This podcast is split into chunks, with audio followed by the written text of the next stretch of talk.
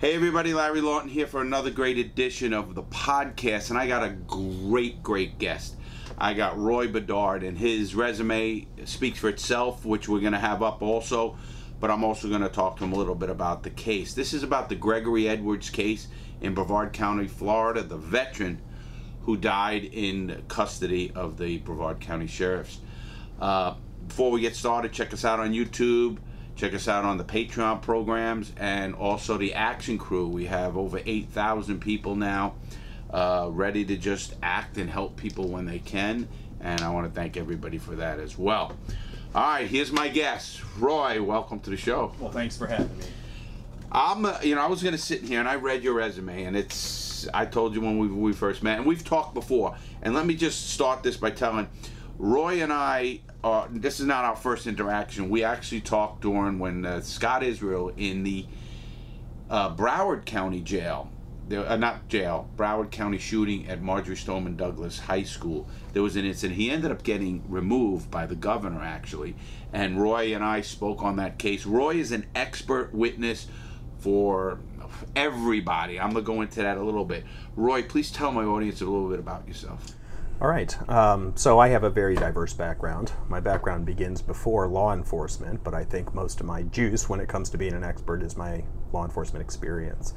I was a martial artist. I started off as a young man, uh, not only doing martial arts, but being highly competitive, traveling around the nation and ultimately the United States when I made the United States karate team, and I uh, that's my passion. It's what I've always wanted to do. So I, I think I got into law enforcement because I was looking for an outlet for this particular um, uh, skill set that I had. And law enforcement, of course, is one of the few places, besides bouncing, which I also did, where you actually can um, utilize physical skills and motor skills for subject control. So that was really the most rudimentary, basic reason for becoming a police officer. And, and I got into it um, consequently because I wanted to be a trainer. And so that passion has never has never changed. I've been a trainer since just about the day that I entered into the police academy. Um, I was actually tasked to teach my academy class very early on while I was still a recruit or a cadet. And then consequently, um, was hired by the Florida State University Police Department, where I was uh, a patrol officer for a couple of years. Got into their training division, later became a field training officer, which meant that I had to become very familiar with uh, the application of police skills across the board. I had to know policy, I had to distribute my understanding of police skills to people who were now also coming out of the academy for the first time. Later, I went to the Tallahassee Police Department and I stayed there until 1996. And the reason that I left is because during that interim, I, I was also heavily into training, now teaching at the academy, quite often teaching at the police department, what we call in service. In other words, training our existing officers, our incumbent officers, as well as the ones that were coming in for the first time from from the academy, and I was developing um, products. I was developing uh, defensive products, as you might imagine, batons and handcuffs and holsters and belt systems, and then, of course, training programs, uh, defensive tactics training programs. And so I started off very early doing this, and it has taken me now uh, to a place where um, a, you know, police officer from Tallahassee has traveled the world several times, providing training on a global scale. I've trained to not only um, local, regional agencies, but I've trained state agencies, federal agencies, and I've trained international agencies. Um, and I got caught up in that, and that's really all I really wanted to do. I was going to finish it out doing that. And then all of a sudden, I got discovered by some attorneys who I think liked my resume. And so they started calling me and saying, hey, we've got a police issue that needs someone with your kind of experience and skill and knowledge to comment on. So that was the beginning of my expert witness adventure, which now has begun probably close to 20 years ago. Um, I guess I was good at it because they kept calling me back, and, and subsequently, I have been now involved in over 400 cases, some of them high profile, um, some of them things you would never hear about, but nonetheless, the, the work is equally as important to me.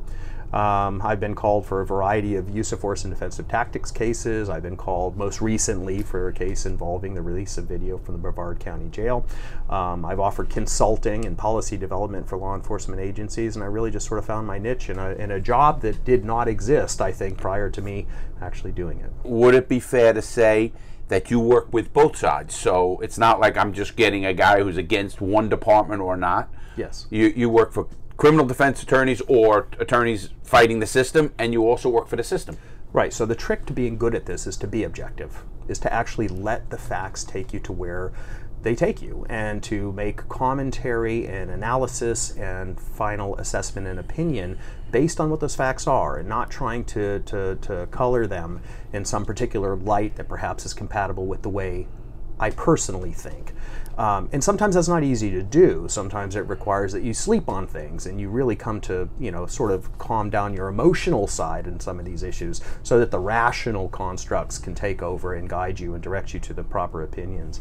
Um, and, uh, and of course, I went to school to um, further throughout this this process. I went back to school for my master's and PhD. I was just going to tell the audience that you actually got a master's in educational psychology and a doctorate uh, from Florida State University in uh, perceptual skills and human performance under stress, stuff of that nature, correct? Yes, and I went back when I was in my 40s because now I had a career behind me. I was training police officers all over the world, as I said, and I was trying to do something that was more um, important. And what's important about use of force and defensive tactics isn't the blows that we throw or, or the handcuffs that we put on, but why we do those things. What actually happens in the human mind that causes us to, to use violence. And um, to what degree is violence compromised by things like stress? How come we don't perform as police officers and correctional officers and soldiers when things get really rough because we're not responding to the kind of training? And I noticed that as a police officer, and I thought, okay, I've got to figure this out because we're spending a lot of time and a lot of money and a lot of resources trying to train police officers to do something.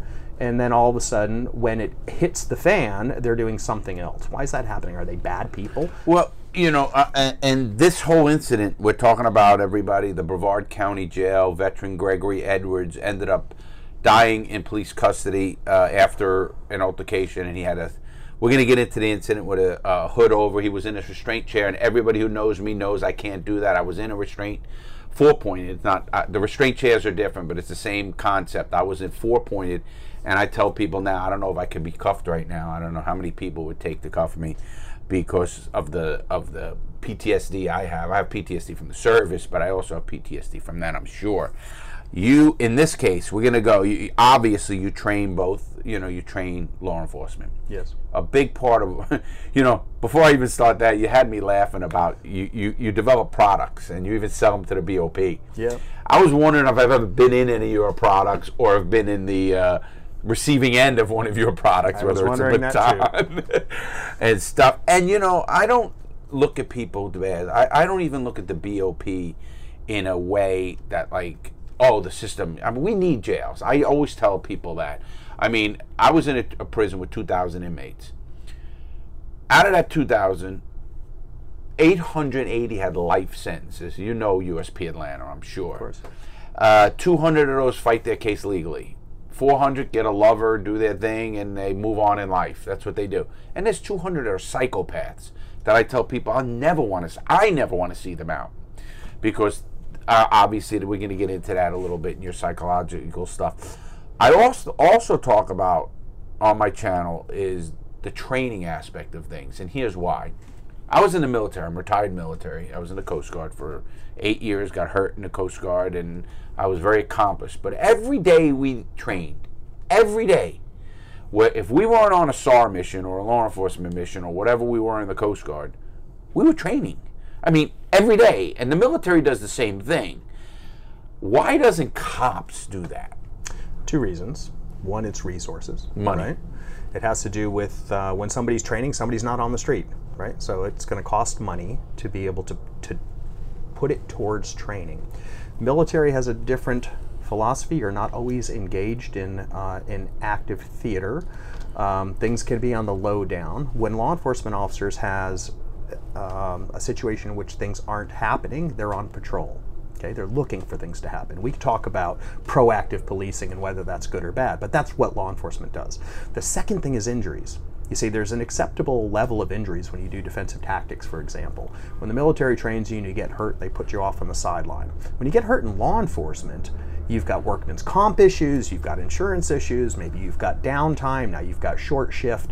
And so it has training has become the necessary evil for law enforcement and corrections. They don't like doing it because the risks are too high. And I'll and I'll finish by saying weirdly law enforcement and corrections in a very high risk business are completely risk adverse, and it begins with training. And it's a shame. It needs to change. But you are correct. Law enforcement and corrections generally don't get the amount or type of training that I think they need to do the job that they're expected to do. Well, you know, you put a guy through a police academy at what, eight weeks, 12 weeks, or whatever their academies are today. Uh, you'd know, of course, more than I would. And all of a sudden, you throw him on the street with a gun and a badge. And as I tell my audience, I think law enforcement's the one job that should be held to such a high standard because you could take a person's liberty and life under the color of law and you're got the you know you uh, if i did what a law enforcement officer did i'm arrested immediately put in jail maybe making bond maybe doing something and then they figure it out. And a cop kills somebody you don't see that. You don't see him put in handcuffs right away. Even in the greg uh, george floyd case he wasn't put in handcuffs until 48 hours or whatever it was and the video came out and everything else so I think we ha- we should really be hiring people. I'm a big big believer in hiring the right people. Obviously, um, with your background in, in karate and and in, in the martial arts, you have that demeanor that you don't have to prove anything. A lot of times we hire young people who you know they were the bullied in school and they have to be the tough guy now. They got the badge, the gun, and I don't know how we could change that course of the pay I'm a big believer in cops need to get more pay. You know, people wanted to defund the police. I said, not defund them, give them more money, but allocate it differently. Let me give you a little bit of background on that. I don't believe any little de- any little police department needs a command center. I think it's a waste of money. It costs a million dollars, uh, and then have to train on it and maintain it and everything else. And really, do we need that? Can we spend a million dollars in a lot better ways? Maybe a bigger police department that can use it and loan it to the right people. So we should allocate, you know, when they were doing the defund the police, I said, no, let's not defund them. Let's reallocate the funds for training, for body cam. I'm a biggest believer in this country in body cams. One of our missions on the in, in my program is to have every police department with body cams. It's it's a shame that they have to come out from somebody else for something to happen. That's wrong. We we have the technology. It's cheap. We can do this. I mean, we do it everywhere, and in jails too. I don't understand where there's so many dark spots because I know of them in a lot of jails. You know, I call them killing zones because for inmates to kill somebody or guards to do what they're going to do to people as well. But let's get right into this Edwards case. Okay. I, I asked you on because Sheriff Wayne Ivey, who's the Brevard County Sheriff in Brevard County, Florida, who runs the jail, and we discussed this as well. I don't believe they should be running the jail. I think there should be a jail administrator, a person that answers to the county commission, who then the county commission can hire and, and fire and and get complaints from the community. And it's not a one spot fits all. It's a budget. They let that person run the budget and we'll get into that and your beliefs in that. Number two, in this case, he went online. He has a video out there, and I'll let everybody know what it is. It's called Truth Be Told Gregory Edwards, or the Edwards uh, death, I think it is. If you look it up online on YouTube, it's called Truth Be Told. Just type in Edwards, and you'll be able to watch his video. What got me to ask Roy to come on the show is because I saw so many inconsistencies in that truth be told. And I know how I am, everybody. I'm going to call out that. or If I consider it bullshit or I think something should be uh, talked about, I think we should talk about it. Uh, have you seen the video? I have. Uh, you did a report on this death. Yes. Give me your take on the major problems with it. So, when I first got asked to do this, it was really sort of a bifurcated question. Can you help us get the video released? And consequently, that's looking at what are the security issues. And I think your viewers may or may not know there is a, a natural statutory exemption to releasing video that comes from inside a, uh, a penal institution. And for good reason. There are, as you mentioned, dark spots. Those are kind of things that we wouldn't want people on the outside necessarily being aware of. We might not good or bad. Good or bad. Because we, we, we have issues of shift coverage. You know, we have issues of blueprinting. Things that, that videos will naturally pick up, even if they're not part of the story, somebody who's paying attention. For example, Homeland Security thinks it could happen. Um, that somebody's plotting to uh, do some type of a terrorist act on a jail. Obviously, we haven't really come across that, but it is something that's worthy of thinking about. So, subsequently, um, the statutory exemption is intended to be able to prevent people from just sort of willy nilly making public records requests and receiving video from the jail because of the security concerns. So, the first question I was posed is can you help us decide or decipher what the security problems might be that would stop Sheriff Ivey from releasing it? Because obviously, at this point, with a veteran who had gone into the jail, walked in on his own, and had been wheeled out on a gurney subsequently, um, who died, there was a tremendous public interest in knowing what happened. And was the security issues on the videotape that we knew was captured by the internal system um, so uh, insurmountable that it shouldn't be shown? Or was there something we could do to be able to protect the security interests of the Brevard County Jail while at the same time letting the public know what to do? That was the first prong of the question. Okay, this on, that, and, and here's what uh, uh, one of our viewers actually said, and I kind of agreed with him. He said, "You're in a county, if you want to call it a county, a little county. You're not the federal government. You're not the FBI, the CIA, or you know uh, DIA. All all the numbers, all the acronyms. There's there shouldn't be anything." That is top secret in Brevard County, whether it's the budget, whether it's and I'm not talking about security issues. I'm just talking about uh, obviously you're going to tell it the Brevard County Jail had a TV show in there the week before. Right. Showed the exact same area.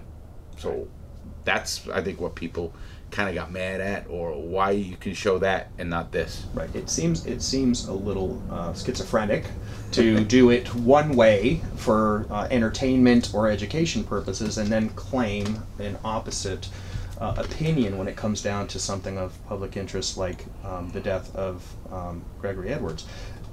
And, and that was a question for me. So I, I was actually curious on what I was going to see if the judge was going to allow me see anything at all.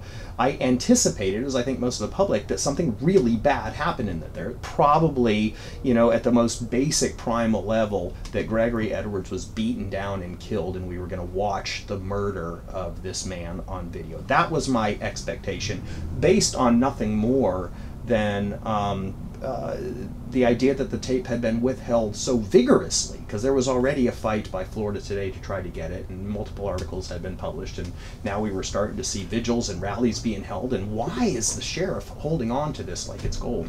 So I didn't know what to expect, but that was Neither did I, to be honest. And but I did not expect what you just said. I've watched them do things in prison and how they do things in prison, you know, it, from the inside view. So I didn't expect that. I kind of expected what I saw. Uh, I didn't expect an out and out murder. I think they would have just refused that right to a judges and saying come up with anything else. My question was why was the sheriff protecting it so much? At what point do you say it's the public's best interest to see it, or who was the the, the sheriff protecting?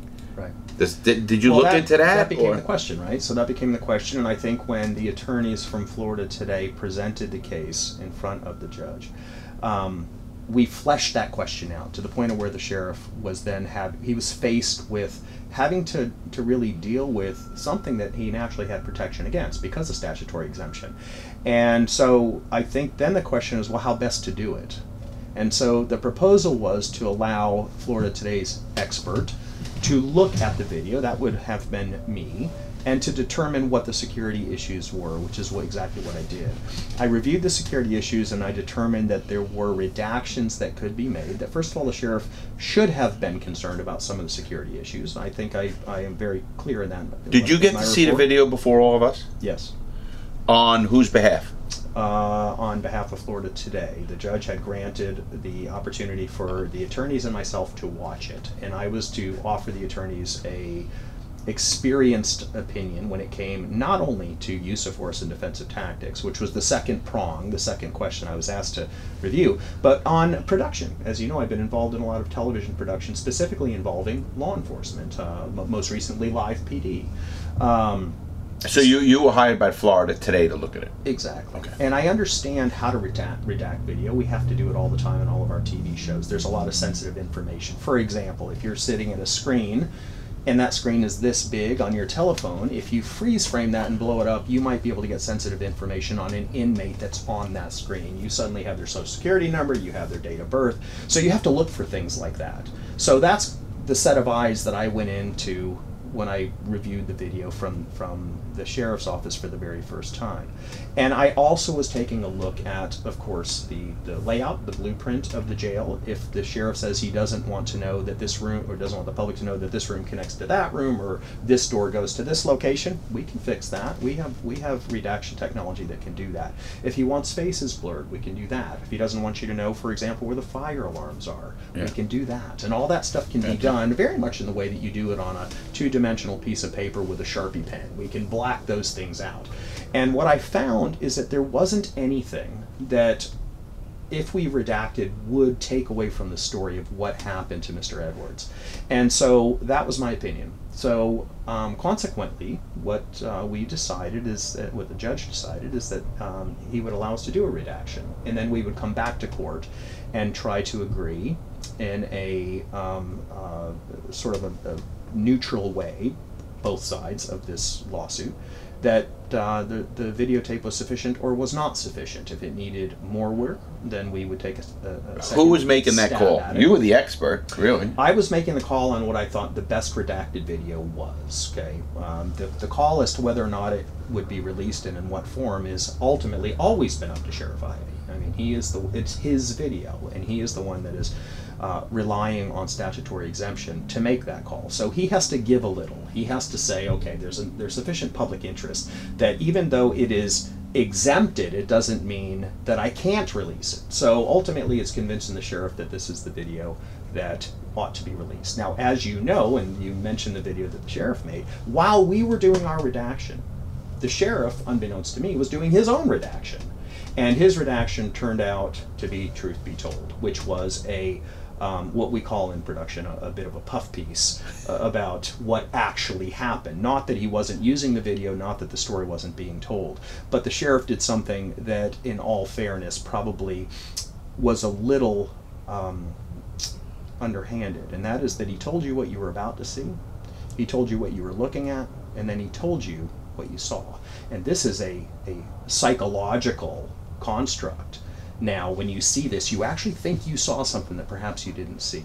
Um, I was against that from an objectivity perspective. I wanted to have no voiceover. I wanted to have no notes. I wanted to have no splash screens. You wanted raw. I wanted you to see the video, but not see the things that you shouldn't be seeing. Right, right. So like you said, video- personal information, stuff like this. that I produced. It turned out, with all of that narrative that the sheriff had included, his video was an hour, and ours was two.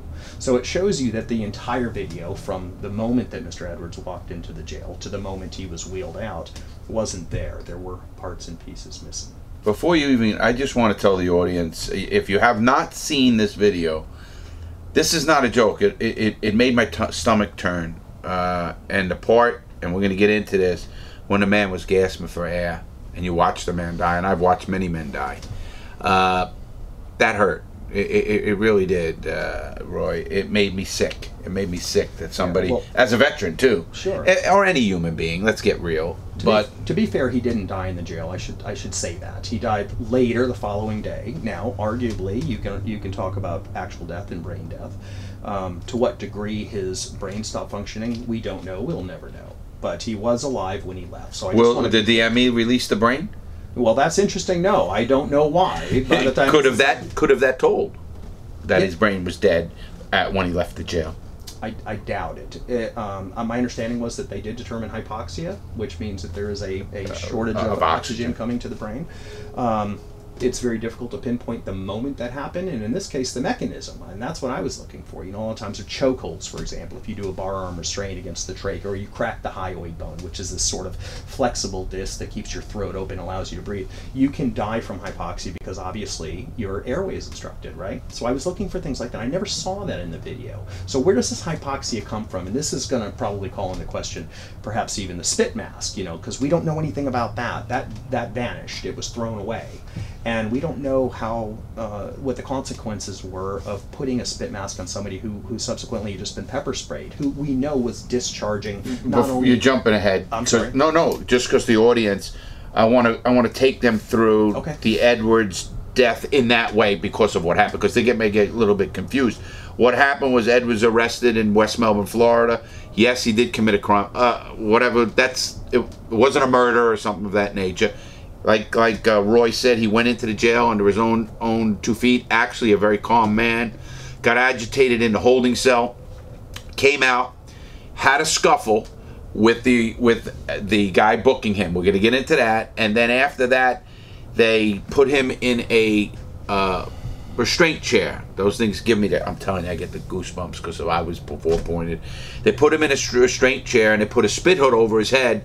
Uh, we don't know why either. And then he ended up dying, and that's when I saw the part that really got me a little bit was where I thought I saw a man struggling. I've had many doctor friends, and I hang out with a lot of them.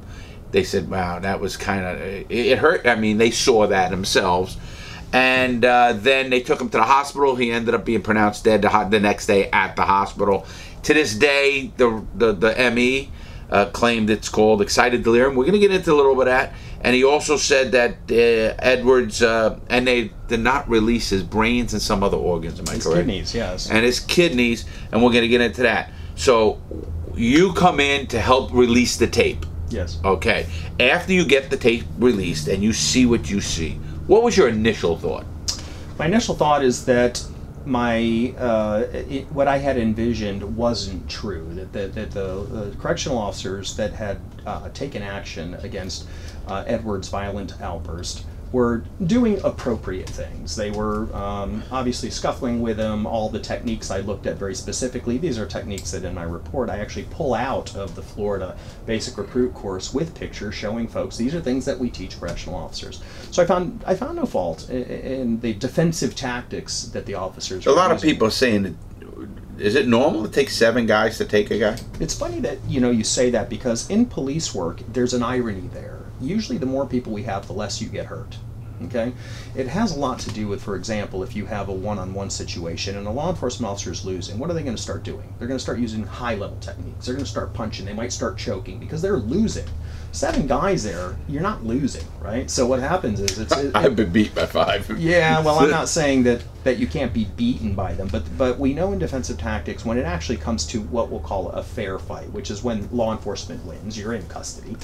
The fairness of it can be mitigated by having only one or only a couple officers. So when you start seeing a lot of officers come in who don't have bad intent, I think that's the point you're making, who don't have bad intent or trying to sa- take somebody into custody. Usually you see less harm with the more of them, right? Because it's like dogs on a bear. Everybody grabs a limb, stretches them out until we get handcuffs on them. We don't have to beat him down.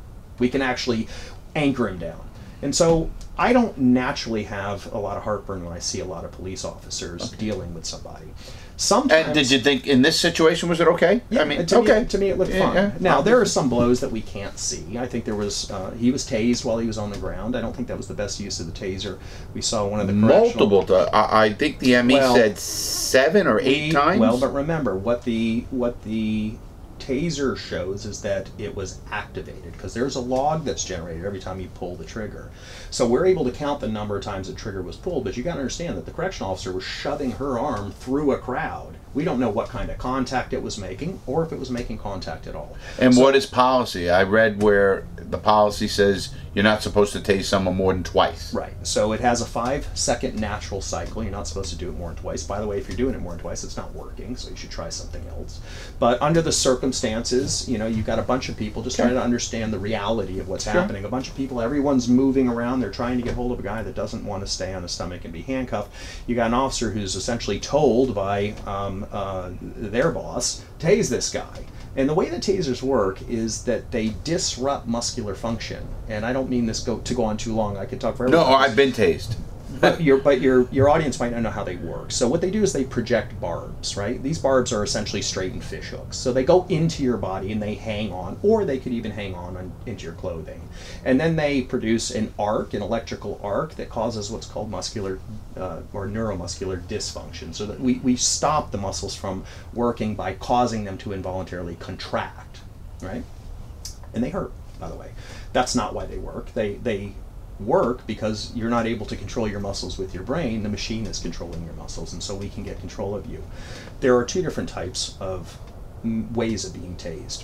One is being tased conventionally, and the other one is being what's called drive stunned, which is you take the, the probes that are actually attached to the cartridge and you press them against the body, and that Those you see those hand ones. Right. uh, and this is basic ele- electronics, right? I mean, the ta- taser is an advanced device, but it uses a basic electronic construct, which is that you need a circuit to complete the electri- electrical cycle. So if one of the barbs misses, it doesn't work because you don't have a circuit. If you don't have the, the, the taser actually touching with both probes on the body, it doesn't work. It might still show firing, but we're not actually getting because of course the, the log is generating what's happening inside the weapon, not what's happening outside the weapon. Okay, to jump quick, can a person not? Uh, uh, I mean, I've seen it, but when a person doesn't aff- get affected by it, is it is it usually because they're drunk or something, or could it be something? A couple, a couple reasons. One is because it's it, you don't have a circuit, so you're not seeing any effect at all.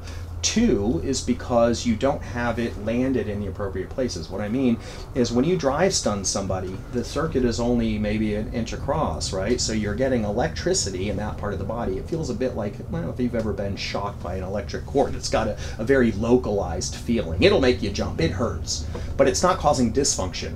What you want is a spread of probes, right? So if, if you attach one probe to your shoulder and one to your rear end, all that circuit is affecting all your muscles, which causes you to collapse. That's the ideal scenario for law enforcement or corrections because But then those little ones can't really work that well. well, the, The handheld ones, because the no, probes are close. The, the stun guns. The stun guns. They shock you. They they hurt you. They might alarm you. I think a lot of people it's psychological. Oh my God, what's happening to me? I better get away.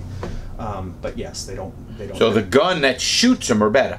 They're better. And this Okay. is the, and this is the weapon that they were using. I think they were using I think the M26. I don't remember if it was the M26 or X26. But under that circumstance, you can't shoot Mr. Edwards because you got seven police officers on him. So what do you have to do? You got to stick it in there and you got to try to get the probes close to his body, which is what she does. Probably not a tactic I would have taught under that circumstance. In other words, the taser had a high percentage of failure. Okay. Why would you use a taser with seven people?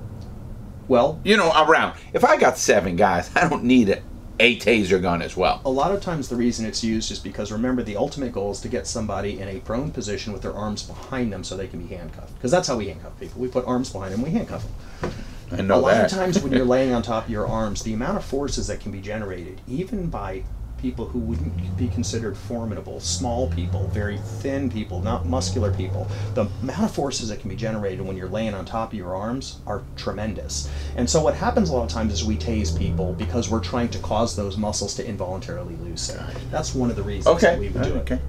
Now it can also be used for insidious reasons. I mean, you might do it because you are trying to hurt them. You are you for, for Yeah, some you're reason- pissed off. You're pissed Well, off. remember, most of us grow up in that world, right? The first time we ever been in a fight, it's to hurt the guy the most. And so Yeah. we get into police work, corrections, and perhaps that's still somewhere in our in our animal brain that that's what we're supposed to be doing. And that's survival, usually- you know? It's not usually effective. Uh, uh, another question. Uh, it's going to happen. You know, why did it take seven people, and what happened getting up to that point?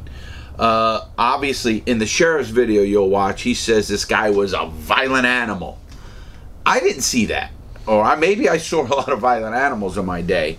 Uh, what did you think of that? I So- mean, you saw the whole video. Right. I mean, so this is semantics. I mean, he was violent, no question about that.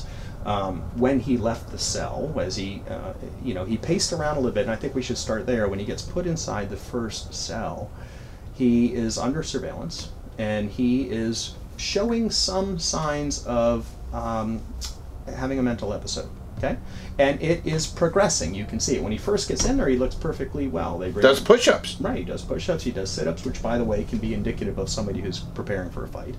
Um, but th- none of this was, uh, as far as I know, detected by the correctional staff. I don't think they were watching the video, even though it was on the video. Which, by the way, is not unusual either. I mean, you you've been in these facilities, and you know you're not the only guy in there. There's other people. They're doing other things. Some guys doing paperwork, and other ones tending to this guy's request for shoes. I mean, Sure. a million things Yeah, happening. So it doesn't mean they did wrong by not seeing them, but those would have been clues, right? So we start having this mental episode. He starts deteriorating. You can see it if you watch the video. At first, he's doing the push-ups. He's, you know, um, he's Starts pacing the cell. pacing the cell. But then he starts kind of stopping and looking at the wall in a very mysterious way, as if he sees something the rest of us don't. Then he starts talking. Okay, so he's demonstrating that he's a little delusional. And I think consequently, this is what leads to the ME's sort of conclusion as to what happened to him. And I'm not in agreement with that, by the way. But he is, there's something wrong with Gregory Edwards. And, and the story should start before the Brevard County Jail. Because we knew there was something wrong with Gregory Edwards before he was delivered. And they even knew that. He was told by the people at the scene, by the wife, that he had severe PTSD and he was having an episode. exactly. So that's the, the, to find that out. But my, my point was when the vi- I didn't see violence. I mean, at a level that I know. Maybe because I was in prison for so long. Maybe I was a fighter. Maybe it, I just seen violence. I mean, to me, if I was going to do something, it would have been a lot worse to that guy. And then I could see the justification. I didn't see the sheriff saying this guy's a wild animal. Well, there was another inmate that said that. The sheriff repeated it too many times, but it was said, and it was said by another inmate during an interview, uh, which I listened to. Um, but understand, our definitions of violence can be very different. Under today's standard, violence can be talking mean to somebody. I mean, so so there's a continuum of violence. We know what cops do. But- they, they charge you with resisting It without happens- violence or it resist, and it's BS. It happens. I think it's another far charge. too often. Yeah. But anyway, when you're dealing with a construct of violence, just under, I think your viewers should know there's a there's a continuum. Was he violent to the degree that you're talking about, where you actually see somebody who is fighting in an enraged fashion? No, that never happened. Now, could it have happened? I don't know. What we do see is that when Mr. Edwards is grabbed by the correctional officer, he assumes what we refer to as a pugilistic posture, and I know a lot of people are what does that mean? It's a fighting posture. It's a posture that a boxer might take or a wrestler might take before they engage. So these are signals that law enforcement officers are trained to recognize. So when Mr. Edwards does that, the correctional officer does the right thing. He says, I'm going to put an end to this, and he tries to take him down. So what we're seeing on the video is not Mr. Edwards attacking the officer as much as almost being defensive against the grab. He does ball his fist. He does lower his center. He does sort of square to the officer, which signals to a correctional officer, if I let this go even a second more, I could be the recipient of a punch to the face. So he steps in and he does what we call a leg sweep. Doesn't go real well for that correctional officer. He hits the back of um, uh, Mr. Edwards' leg, and subsequently he ends up on the bottom when they both go to the ground. This is where the fight happens. At this point, Mr. Edwards is fighting. He is he is it, in law enforcement speak. He is resistant. He's elbowed the, the officer a couple times. Where they land, I can't exactly tell. Remember, we're looking at a two-dimensional video. What the injury uh, that occurs to the correctional officer, I'm not exactly sure. He does hit his head on the ground. It appears that's hard to see. There was a claim by the sheriff's office that he was knocked out. That's clearly not happening. There's never a moment, and you're familiar with knockouts as I am, never a moment where the correctional officer ceases to fight. And I should say the correctional officer, in all fairness, never says that. He goes, I'm not really sure what happened. And that's typical under high stress circumstances. So he's not knocked out. That much we can say. That was repeated in, the, I, I heard that. Repeated in the official narrative too many times, okay? and he wasn't, because I didn't see anybody. Like you said, you'll see somebody's body go limp. You'll see a lot of things that I saw. So what happens is, I always say law enforcement's the best paid gang in America. Um, so what happens Boy, is, we on the same page. yeah. So what happens is all of the but only the bad ones, in my opinion. no, even the good ones. We when I say by gang is, I mean we know we're going to back each other, right? So good or bad. If when an officer gets in a fight, you're taking on the whole team. You're taking on everybody that's on patrol or in the facility that day.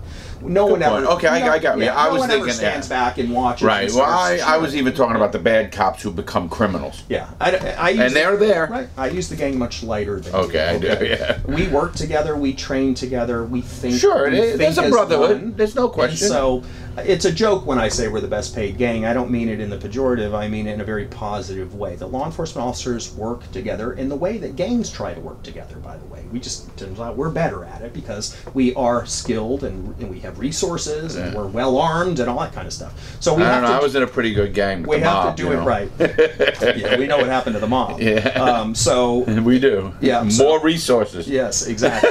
we have better resources, and we know that. And if we if we're able to um, do it right, we will prevail. And so what you're seeing is that the gang shows up, right? So all of a sudden we get uh, two officers, and then well, two more show up. Now we have three officers in the scuffle, and they're actually trying to at this point pull Mr. Edwards off of the correctional officer who's on the ground. You can see that for just a moment, Edwards is winning. if I can use that term.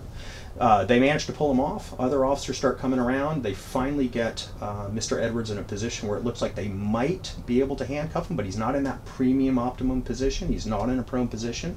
They can't really handcuff him, which is what we're programmed to do. That's the first goal. That's the goal. Sure. Get him handcuffed, and then after that, we can do whatever we're going to do. And let's get him handcuffed.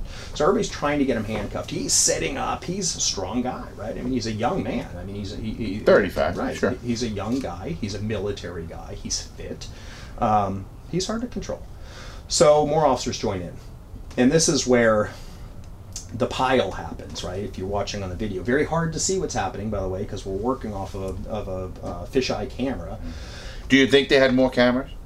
I know how many, well, approximately how many cameras they had because I looked at the leads. Um, so there are were there other cameras. angles that Yes. you did you see every angle? I picked the best angles for you to be able to see. okay, so you did see every Yeah, angle. I Okay, good. Every, I looked at every second of it, and in some cases multiple times. Thank you. Okay, I no, that's tried to create a video that the average person would be able to say, "I know what happened." Right? Not because the angle was obscured or something was obscured as a consequence of the angle, but because they actually saw the very best presentation of that event. And so there were several cameras that caught it, but but this particular camera, the, the fisheye that's being used, is kind of shooting down, and even then you can't really see anything. Uh, at least in terms of what's happening to Edwards. Underneath he's under a pile, obviously. So what you're doing is you're drawing inferences. If you see big movements like this, you can assume there's a punch, right? If it's coming back. I did see crowd. knees and stuff There was like that. knees, there were strikes. We strikes. teach all of that stuff at the academy. Okay. Probably teaching it to try to get that muscular dysfunction for that sole purpose of getting his arms behind his back. That's my guess. Why they were doing it. It doesn't look like they're just beating him to beat him. It, they look very surgical, very targeted. These strikes are going to the major So you don't find anything wrong with how they got him down? No, no, I don't have any problem. Okay, after they did him, we know what happened. After that, they get him, they handcuff him, and they put him in a restraint chair. Well, well, we should also say to you that previous to this, remember, there's pepper spray, so don't forget that. Right? Yeah, that's So a matter of fact. That's a big, big so part one- of this. So one of the all and the way that pepper spray works. It, I've it- been there, It is yeah, and, and of course you can talk about the receiving end. I can too. I've been sprayed I don't know a thousand Oh. times because I teach it, and it always gets on you. your it is a it is a inflammatory agent. It, it is the it, it's capsicum. Oleoresin capsicum is what OC stands for. The active ingredient is called capsaicin, and it causes inflammation. It's exactly the same material as when you go to that your favorite Mexican restaurant and you order their super hot spicy meal. Exactly the same stuff. Imagine just wiping it on your face. It's burning your mouth. You can hardly breathe, and now you've got it in your eyes and on your face. That's what it would feel like, because that's what it is. It's made of the, the pepper plant. So it hurts. It is intended to hurt. It's intended to cause mostly involuntary blindness. So what happens is, unlike, for example, uh, what's often referred to as um, tear gas, right, which is going to be CN, CS type gases, OC does the opposite thing. It dries out the lacrimal gland, which is this tear gland that you have here that produces moisture. And what happens when it dries it Why out? did I get all snot coming out of my nose? Because your body was kicking back in. It happened Okay. later. But the initial instinct is for the lacrimal Okay. gland to dry and your eyes slam shut. The reason we blink is to re-wet our eyes, right? Or else we'd walk around like this all the time because that's your evolved natural state is to protect and to keep your eyes moist. So the lacrimal, lacrimal gland is constantly secreting a little bit of moisture across your eyes to keep it safe. When pepper spray hits it, it stops it from doing that and it causes involuntary blindness, which is the purpose from a law enforcement perspective of why we use it. Because so they not only shocked him on the ground, Mm-hmm. They beat him, shocked him, and they pepper sprayed him. and they pepper sprayed. them. So we have one of the officers. I think this is still. Is that standard pop practice? Uh, it is. I mean, it's it's it has Seems extreme for seven guys. It's probably For me, It's I mean- probably from a training perspective, more extreme to use it when all those cops are involved. Because by the way, it doesn't discriminate, right? It doesn't. Yeah. It doesn't go to the one guy. Go everybody gets it. So I was kind of surprised to see that they had done that. But I think that's desperation. I think law enforcement uh, officers are not immune from that like anyone else. When you don't really know what to do because nothing you're doing is working, you resort to some things that well, let's see how this works, right? And so I think that. Yeah, there's been- no retreat. It's not like you could step back and say, okay, but it does happen, and you have to be sensitive to that. The fact is, even if the pepper spray doesn't work, you still have a pepper spray effect. And this is one of the problems that I cite in my report. What do we do now? right? So now let's move fast forward to what you talked about. We got him handcuffed. He is pepper sprayed. He's got, I didn't know this at first. He actually has the taser probes sticking out of his rear end. Right. Uh, lower back, I thought it was, but okay. Well, lower, lower half. Okay, lower half. So there's a couple things that have to be done immediately in law enforcement. They're policy issues. One of them, you take the probes out, right? That's the first thing you do. They don't do that. They leave them in there. I discovered the probes when I saw them treating Mr. Edwards after he had passed out in the cell a few feet away. When an officer started winding up, I saw them pull him out. I, I, said, I, I saw that too. is he doing? Well, you showed it. What is he doing? He's making this motion, and it occurred to me those were the leads to the probes. They're like fishing line, and so he's wanting. So I'm thinking, what in the world is? They never took this out. The second thing, You, are you supposed to take him out immediately? yes, they heard. Once you- they're once you secure the person. absolutely. And sometimes you you might need a medical doctor to take them out. You want to inspect them, make sure that nothing's complicating, right? I mean, they, they generally they, they come out. They're always going to leave a mark because they've penetrated your body if they've penetrated your body.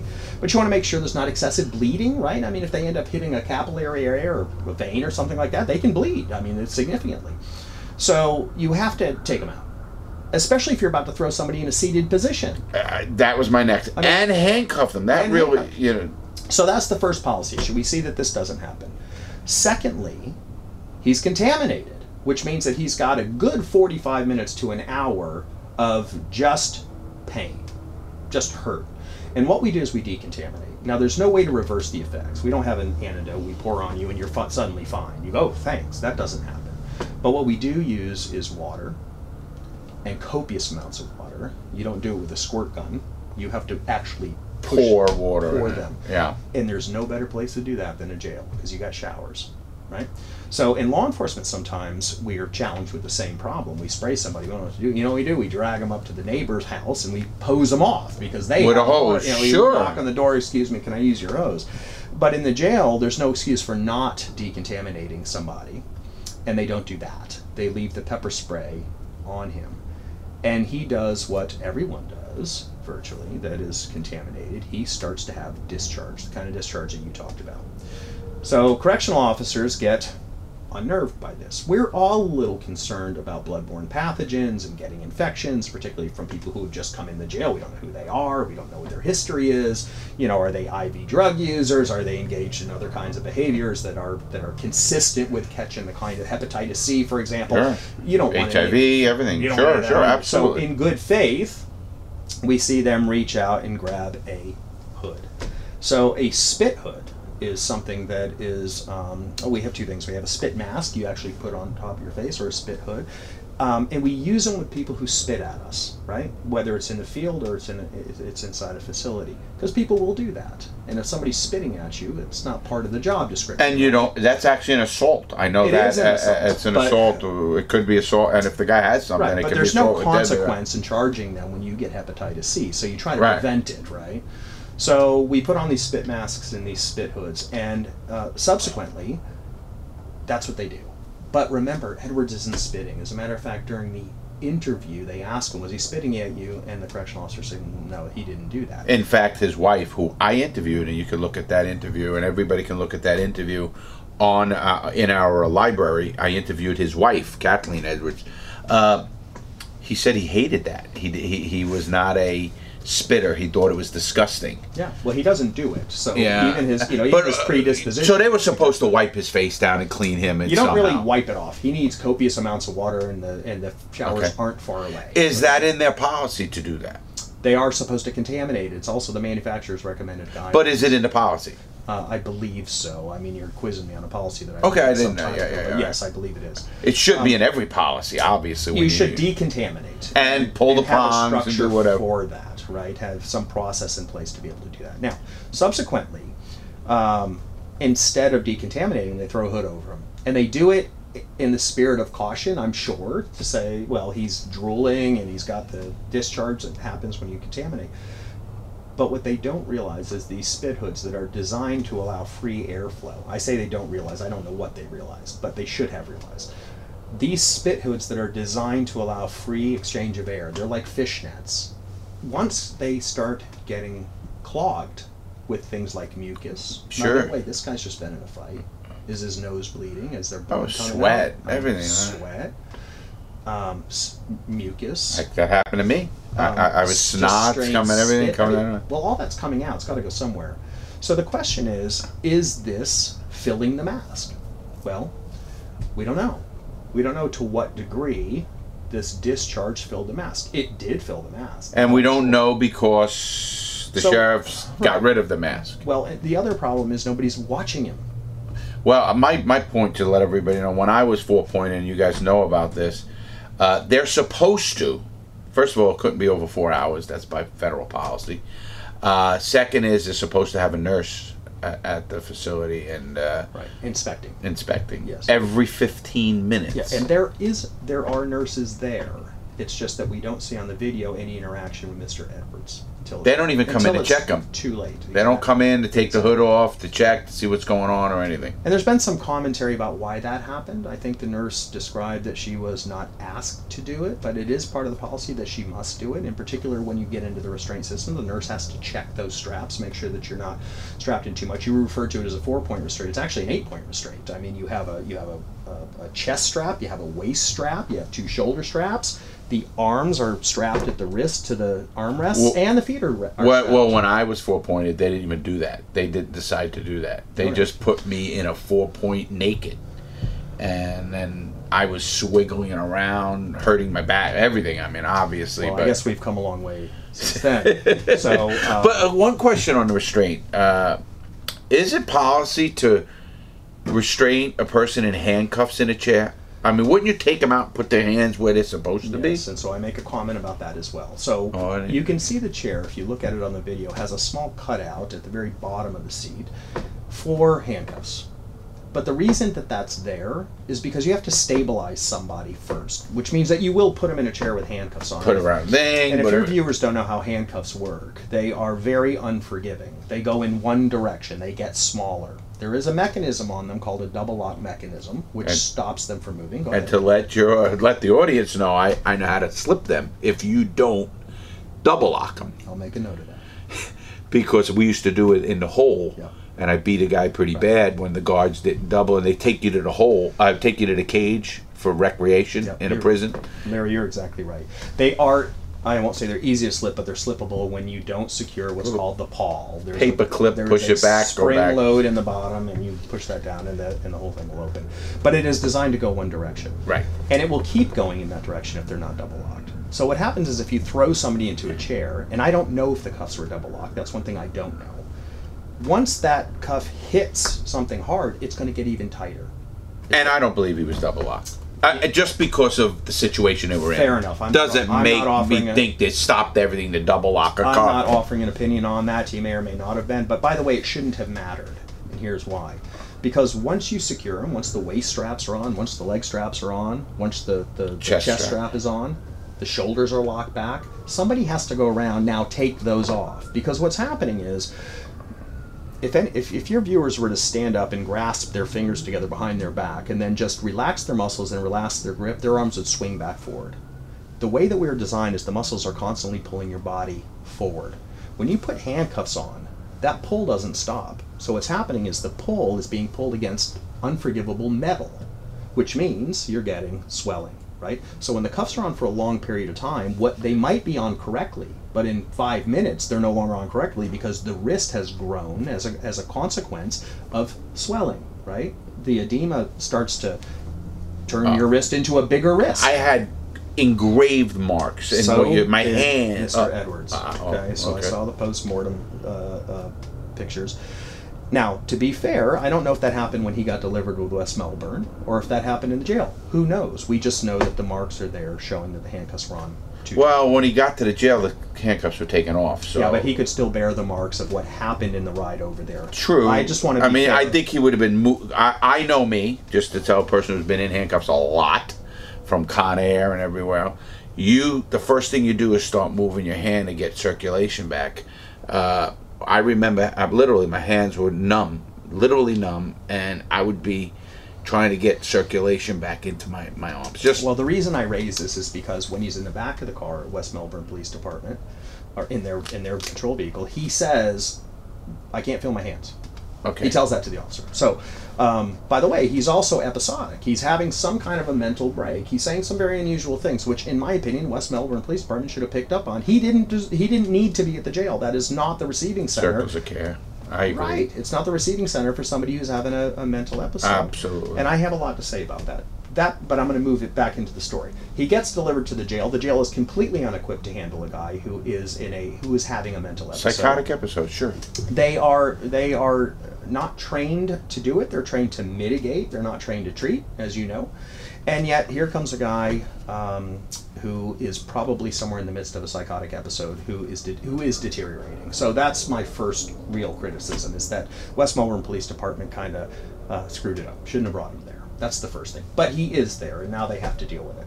So back to the handcuffing. Sorry to jump. Before around. we even start Yep. that one, do you think they could have refused him yes. the jail? Well, but you have to understand the jail has to know what they're dealing with, right? So all of the episode that happens in the Walmart parking lot, the only people that are familiar with that are West Melbourne Police But Department. what the West Melbourne Police Department did say is that they let the jail know that this man has PTSD and his wife said he's having an episode. But he's delusional. So if you do talk about and you want to talk about excited delirium, that's one of the key indicators. This could be a rapidly deteriorating psychological disposition that they are now having Okay. to deal with. And so the delusions that are coming from something's wrong with Mr. Edwards in the No. I'm talking about the go- the the co- original cops told the jail people. It's not enough. Listen, we don't die from PTSD. You're a walking example of that. We die from excited delirium, right? So we these are two very different. We're gonna question that. We'll we're we're gonna have about that. no we're gonna do that. These are two very different diagnosis, field diagnosis. They're not proper, you know, mental health evaluations, but they're field diagnoses. When a police officer thinks it could be that, you go with that. You don't think it could be the lesser one too. I'll go. With All right, let, us just get back to in the handcuffs. He's in the chair.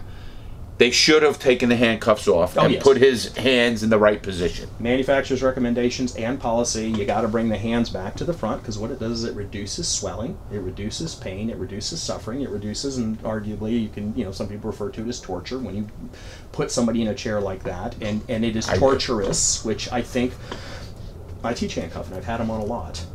They hurt, especially if they're left on a long time. You start saying to your friends, "Okay, let's." I was in them for 14, 16 hours straight. Get me out of there. Absolutely. So they don't do that, and I don't know why, but it is a policy violation. Um, and I mean, so now who is responsible for this? Is there like a, a sergeant at the jail who should take over situations? Okay, guys, let's get the handcuffs off. Let's wipe the face. Let's do this. Is somebody accountable for that? so every, everybody's responsible. They're all trained to the same standard. But when it doesn't happen, to your question, yes, it would be the supervisor. Could be, for example, a sergeant who's there.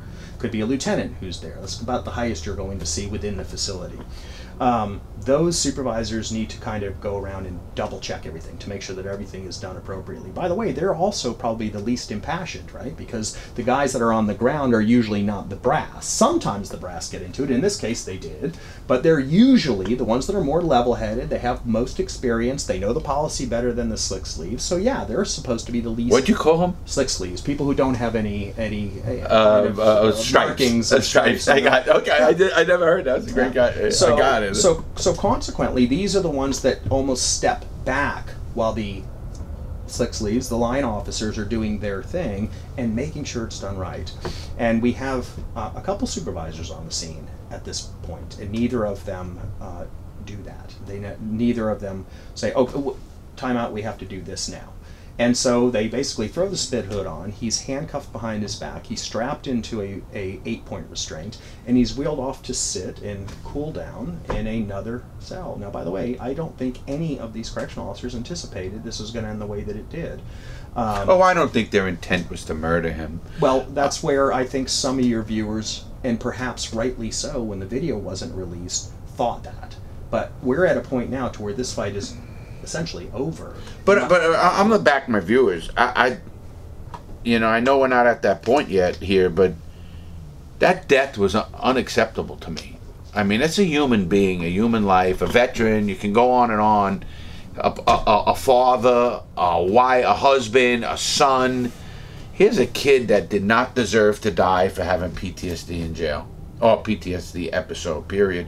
Goes to the jail and be the weather. so far all of these things you're saying, almost any one of them might have saved his life. Almost any one of what?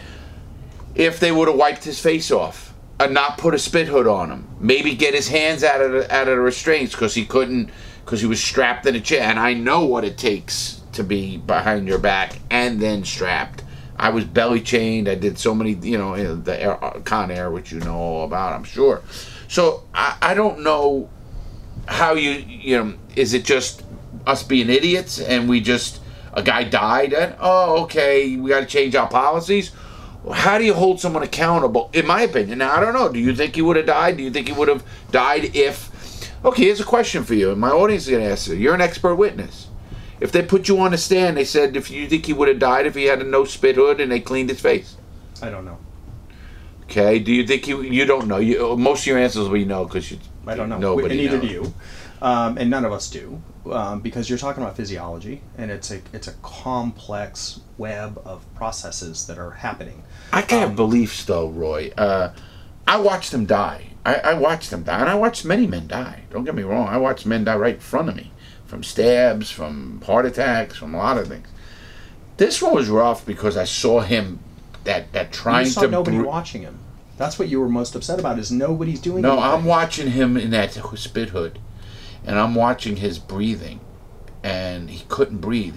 He, he the spit hood was trying to go to his his face. I want people, everybody, to go out there and watch this video, uh, and and even if you have to fast forward to that point in the cell, he's in the cell about 16 minutes, and you're seeing him kind of trying to get air, and that I've been uh, to the point where you couldn't breathe. You know, I've been in fight where you can't breathe. I've been in certain breathing is is the one thing. uh, You know, it, you go nuts. Number one, you It's essential. It's essential. It's the one thing in your life you have to have air. And I saw that. I don't know if you saw it, and I'm sure you did. And and I take the, the thing that that's what kind of got me. You know, and how it got there. We're talking about. I don't blame. I don't think people meant to get say let's kill this guy. I think they got out of hand. I think they got control. They got their anger issues or whatever, and and then say fuck him. Let's put him in the cell and leave him alone. Let's cool him down, whatever.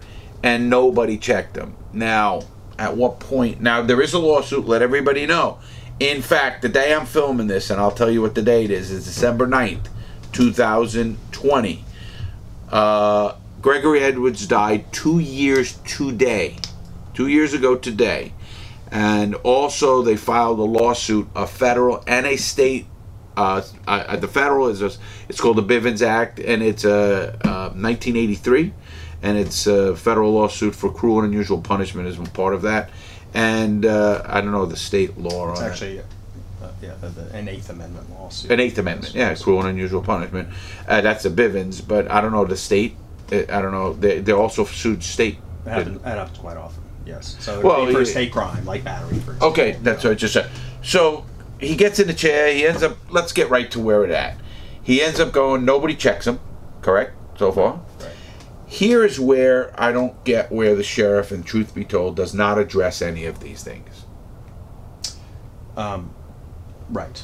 I mean, I think you know why the sheriff wouldn't address it. This is something that uh, I would think, in hindsight, no one would be proud of, including the sheriff. That things weren't done exactly right. Everyone wants to have the best case scenario. This wasn't the best case scenario.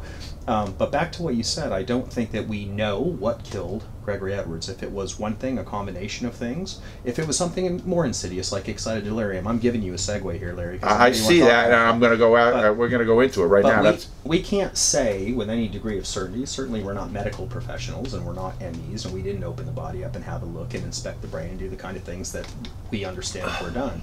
Um, we just know that Gregory Edwards died, and we know that there were things that are in custody. in, well, right. We know that there are things that that weren't done that should have been done as a matter of policy designed to keep people alive. That's the reason you do it. The consequences, unfortunately, are um, on a case by case basis. We don't know if we, in law enforcement, if we do everything right, sometimes people still die. I mean, let's face it, police officers are given guns. Sometimes they shoot somebody and they need to shoot somebody, and that person dies. That's not a sign of failed law enforcement. It's not, it, is the sign of an imperfect world, I will give you that, but not necessarily a sign of, uh, of imperfect law enforcement. They've done everything right, somebody dies. So I'm very cautious in saying that I can tell you why Mr. Edwards died. But I can tell you what the correctional officers should have done and didn't do. And maybe had they done that, maybe Mr. Edwards would still be here. But uh, that's inconclusive uh, from it, from the expert's perspective. I'm not sure what caused Mr. Edwards. Okay, now let, let, let's get the official death report for Gre- Gregory Edwards was excited delirium. I want you to look it up.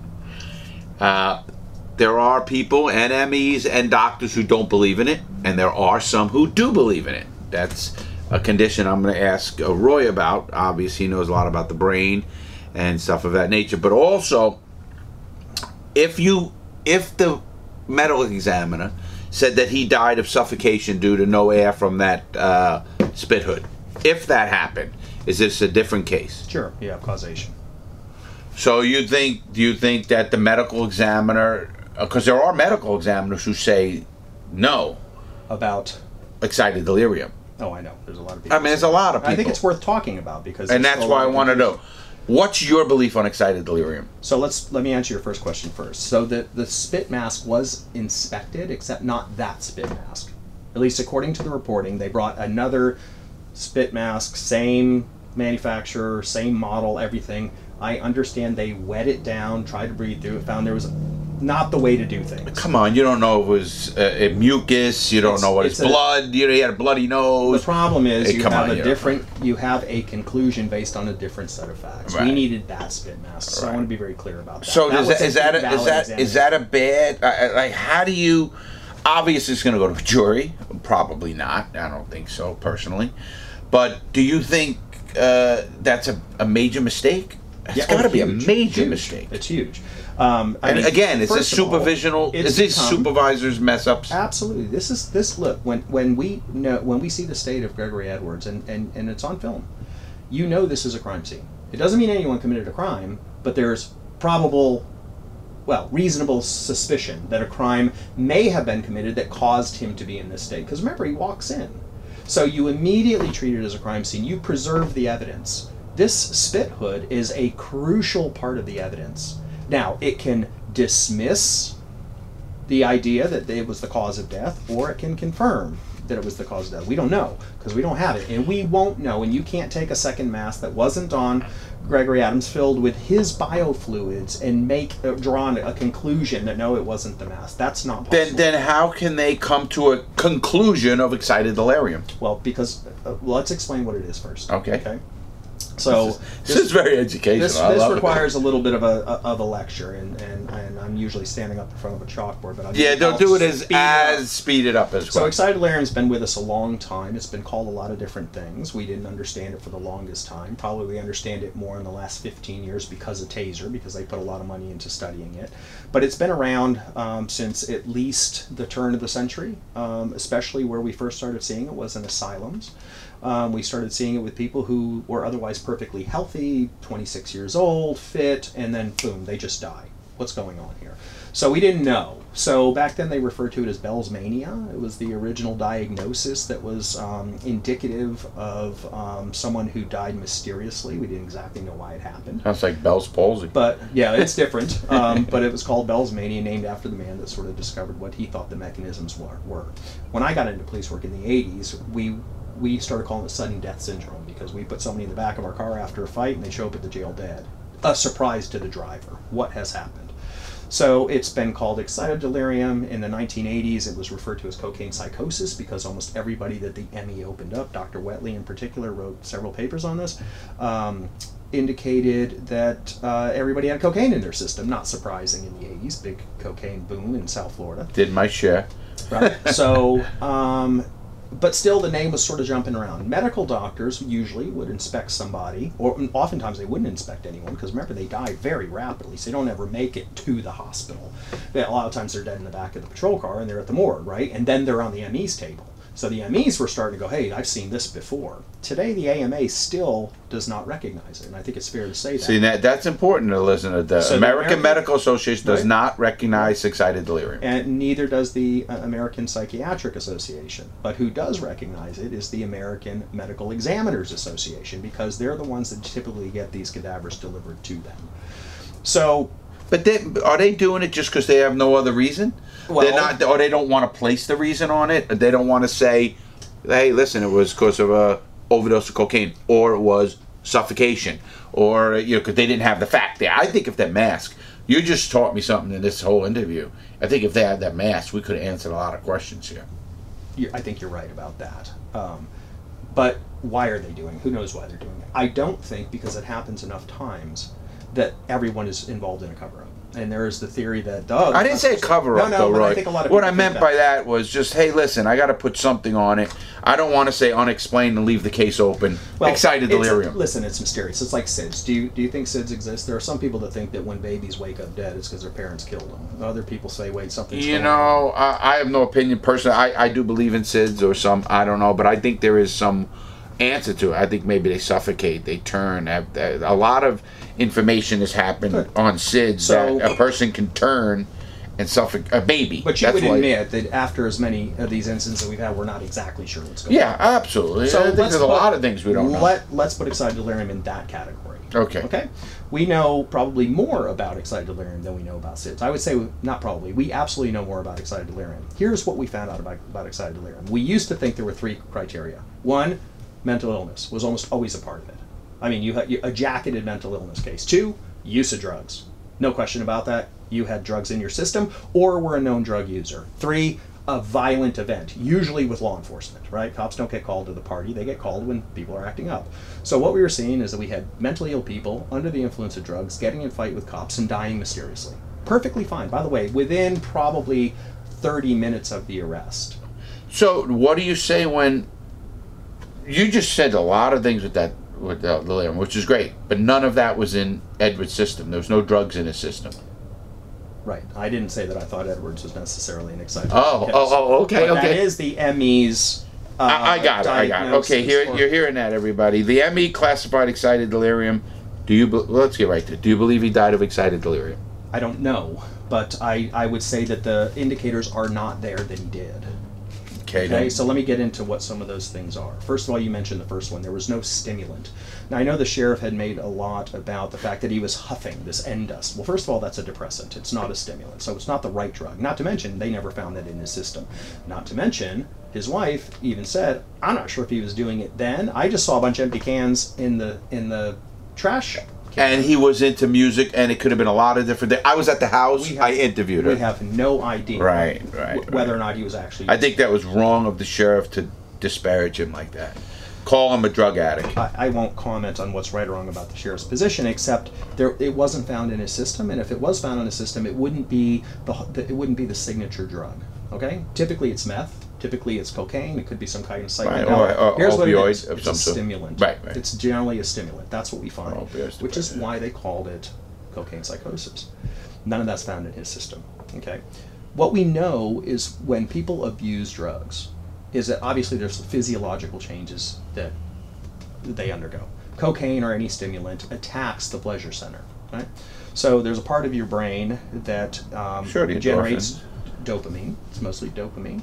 The, so the dopamine transporters that are moving the chemical of dopamine, and dopamine is a naturally occurring substance in your system. When you see something that you really like, like a big steak dinner, you feel very happy about that. and You know me already, Roy. there's a release of dopamine, those bond to the neuroreceptors, and consequently you feel good. Unfortunately, because it is a synthetic, it's not dopamine. It has a, it has a uh, possibility, in some cases, a probability of restructuring that neural network. Right. So what's happening is your dopamine, to sound crass, your dopamine receptors get all screwed up. Okay. Now you never see that in somebody. You might see that there's a behavioral change. For example, they might have to do more and more of it because they're adapting to the use of these drugs. Um, they may become uh, almost incapable of pleasure anymore, right? Because um, They need it artificially. they Yeah, I mean, I. I, I, I know a lot stuff. about We know that about right. I, I know, but maybe your viewers don't. So what's happening is the dopamine receptors are screwed up. Well, one of the things that dopamine also controls. I'm sorry, not dopamine. It indirectly does, but the the area of your brain is your um, thermogenic. So your body temperature. It regulates body temperature. Right? So if you screw up the dopamine receptors, you can have a consequence of not being able to, to, to regulate body temperature in the way that normal people do. Now remember the third element. You get in a violent incident, oftentimes with police. I mentioned that to you. So what's happening is your body's heating up. As a matter of fact, a lot of times when police officers are called to these cases, the people are naked when they show up. But you know, I, I did a whole show on that, and that that's when they were doing the uh, spice and stuff of that Yeah, nature. absolutely. If it's a if it's a synthetic stimulant, you are um, a candidate for suffering from. And they would run around naked to try to cool their body down. Exactly. Well, uh, the weird thing is, you know, the running around doesn't help, but they, they peel clothes off because they realize that they're going from 98.6 to 101 to 103 to 108. Matter of fact, I gave a class with the academy on how to they, they need to recognize this and take the people to the hospital instead of the jail.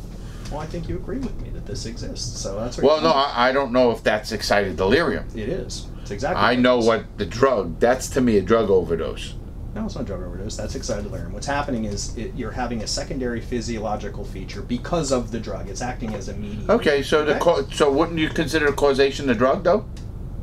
Well, no, the causation is going to be the restructuring of the dopamine receptors that's causing the No, physiological no, I, I, get, I get the science pack, Roy. I'm getting at the cause. The cause is the drug. If he didn't have the drug in him, it wouldn't have happened. It's a contributor. It's not a causation. It's a contributor. Well, uh, can you die of? Can I die of excited delirium right now? I don't know. I'd have to take a look at your dopamine receptors. Um, You know what I mean. I still wouldn't know what I was looking at, but I would tell you that that that you may or may not be a candidate. Our physiology is different. Everyone's physiology is different. But I do know that after you die is something that seems to be excited delirium. That's what you look at. You look at the brain because that's that's what tells you. And by the way, in this case, the brain's missing, and you won't return it. That's a problem. That's a a huge major problem. problem. Hey, here's So- my point. Here's a young man who was a two-tour Iraq War veteran who was a medic, so he was in some stressful situations, and none of this ever happened to him over there, obviously. Yeah, I don't know if he was using drugs back then. I don't know if he. if Yeah, I, I, I, well, yeah, we're trying to surmise too much. I don't think we should know. do that. Let's get back to the video, which got me really to think about you a lot. When all the stuff happened, and I, all the things that I saw in the video that didn't happen, or he says the violence, and he was an animal, he was a rabid dog. I did not see that. I don't know if you saw that. Obviously, he doesn't mention all the policy violations, the uh, which any one of them maybe maybe could have kept them alive or not. I mean, you said they're made to keep people alive, obviously, and I get it. Listen, I'm the first person that tells people things happen. Uh, I have when I don't think there's intent or a person wants to hurt somebody, maybe they be held accountable in other ways. But I mean, throwing a person in prison for life or you know non-intent, and we don't do that normally in the law, and you know that. I just don't know why he had to be so defensive, the sheriff of, and doesn't bring anything we're talking about up. And that's why we're talking about it. I mean, I'm looking at a guy that's saying, why the the video I saw was different. The video again, that that part hurt me, and it really did. It made me think really hard about death. And I've seen, listen, I watch men die right in front of me. Tell me they're going die. I have friends who commit suicide. Tell me they're going to. Do it. Seeing him gasp for air, and everybody I know who watched the video, and I want you guys to watch the video, uh, especially even doctors said that was hard. That was hard to watch.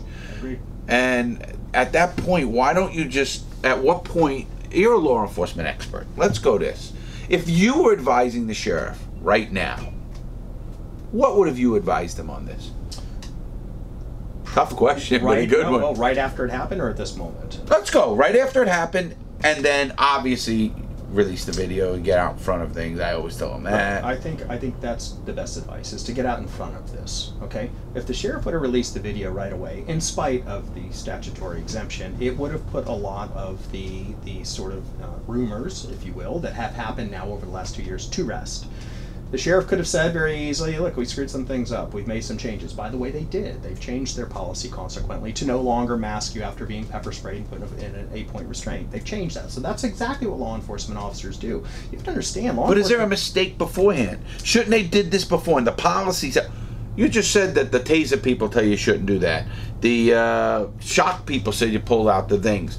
So what? Who's the? Is obviously ultimately the sheriff. Shouldn't somebody say come in?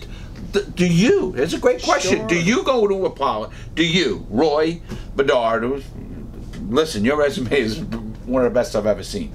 Do you go to a police department and say, "Let me see your policy books"? Yes.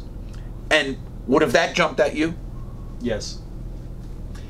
then somebody's somebody's has to be not again criminally is a different animal to me uh, intent and everything else that goes there but there has to be somebody accountable for this death in some way or another to this wife who I think is being treated and her husband is being disparaged on TV or, or that video he's a rabid animal you don't know what you're dealing with and I, I, I kind of really don't like to do that. I don't do that to Larry, criminals. you know, Roy. sometimes when politics meets science, you get these kind of things happening. Obviously, the sheriff wanted to come out on uh, on both feet. Wanted to mitigate problems that he knows they have. Obviously, he's made changes. Um, wanted to give the very best representation of, of what could be given under the circumstances, right? Um,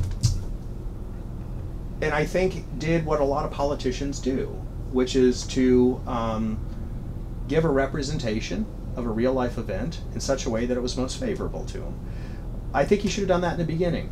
And I think if that would have happened, it would have removed the mystery, which is really what the sheriff. That's the legacy of this whole thing. Is there was such a mystery about it, and there are people that watch the video sometimes that are primed to see what they thought they were going to see, even if it didn't happen, because that's the way psychology works, right? When somebody tells you what you're going to see and then you watch it, that's how ma- that's how magicians work. They, they tell you this is going to happen, and then you look at it, and my God, that's what happened, and that's not what happened.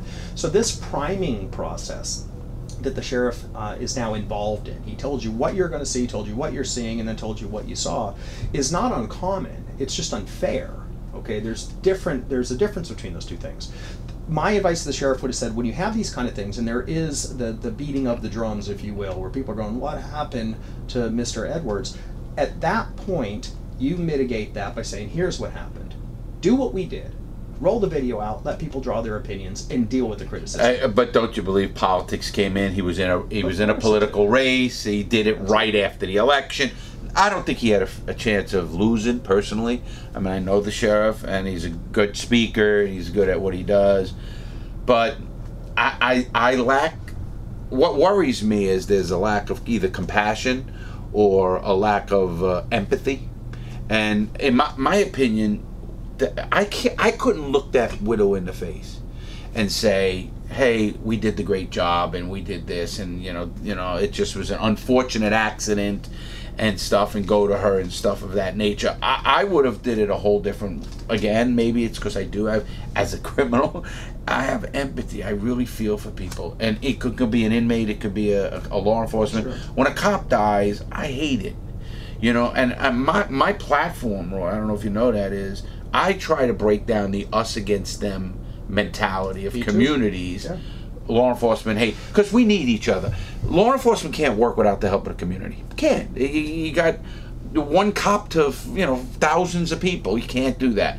And and the community needs the police as well. I tell young people if your house is robbed do you call 411 or 911 they all say 911 well, then you know you need the cop. Now, what do you want coming there? Do you want a cop who cares, doesn't want to just throw your kid in jail? Do you want to help? You want the compassionate guy. You want the guy that wants to help. Again, essence of my being a cop, uh, a law enforcement officer is because the law enforcement mentor of mine was all about helping the community, helping. Period. He didn't care about anything else. He goes, sometimes arresting the bad guys helping the community. He goes, but my goal was to help the community. I don't know if this video hurts or helps the sheriff with a man like you who is an expert to the highest level. You really are. Uh, when you saw that video, did you just look to con- consider it politics, or do you look at it deeper? you talking about the sheriff's video or The or sheriff's actual the video? sheriff's video. No, it's politics. I, I mean, no, there's no. I don't. I don't like to assign motive. As a matter of fact, it's an ultimate question, and I think it's up to the public to decide why they think he did what he did. But I, I would conclude personally, out of the expert's role, that it was uh, uh, political. Um, there was no. There's no reason to have to tell people what's happening on a video. That's what the videotape is for. Unless, for example, something can't be seen. Um, I wanted this to be an objective video. I wanted there to be multiple opinions. But and what you saw is not what he showed. No, no. I saw obviously our video uh, when we ran it from its entirety was two hours. The sheriff with commentary, added commentary, several minutes of just the sheriff speaking and telling you what you're going to see was an hour. So clearly something got lost in translation. Um, our our video is way more boring, by the way. I will tell you. If you sit and I watch watched the whole thing. It's for, it's more boring because there is no commentary and you're not getting it, you're not getting excited about what's happening. I, I disagree. I thought that that part there made me, my stomach turn. It really did. It I- made my stomach turn. I don't mean to minimize the impact of what's going on in the video. What I mean is that you're not getting the storybook approach that the sheriff's giving you as to what happened. You're having to sort of decide for yourself what's going on.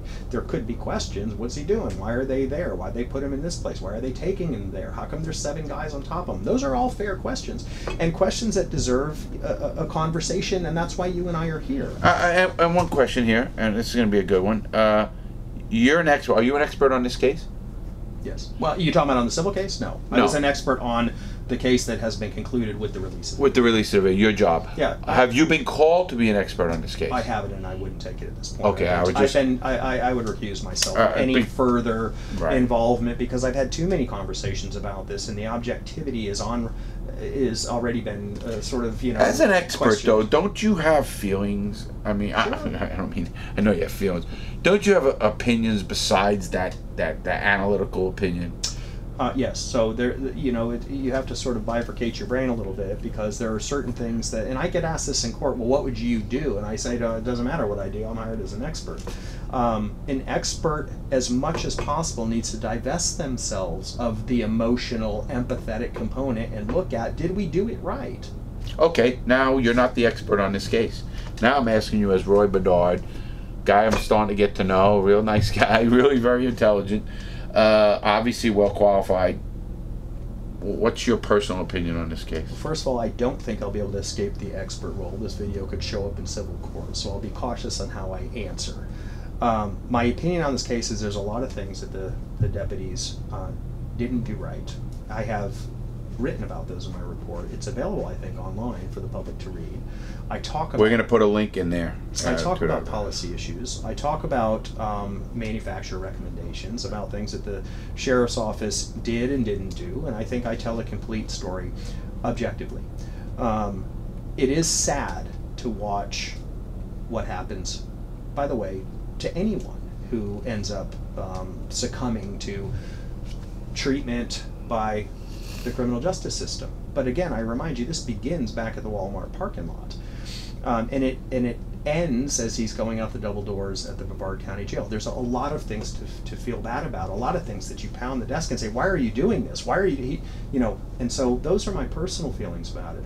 Is that a lot of things were done wrong from the inception when the when West Melbourne was first called to the delivery into the ambulance, and um, and it's a tragedy and I deal with tragedy. I, I have, you know, tragedy delivered to me on a daily basis, like most people eat breakfast.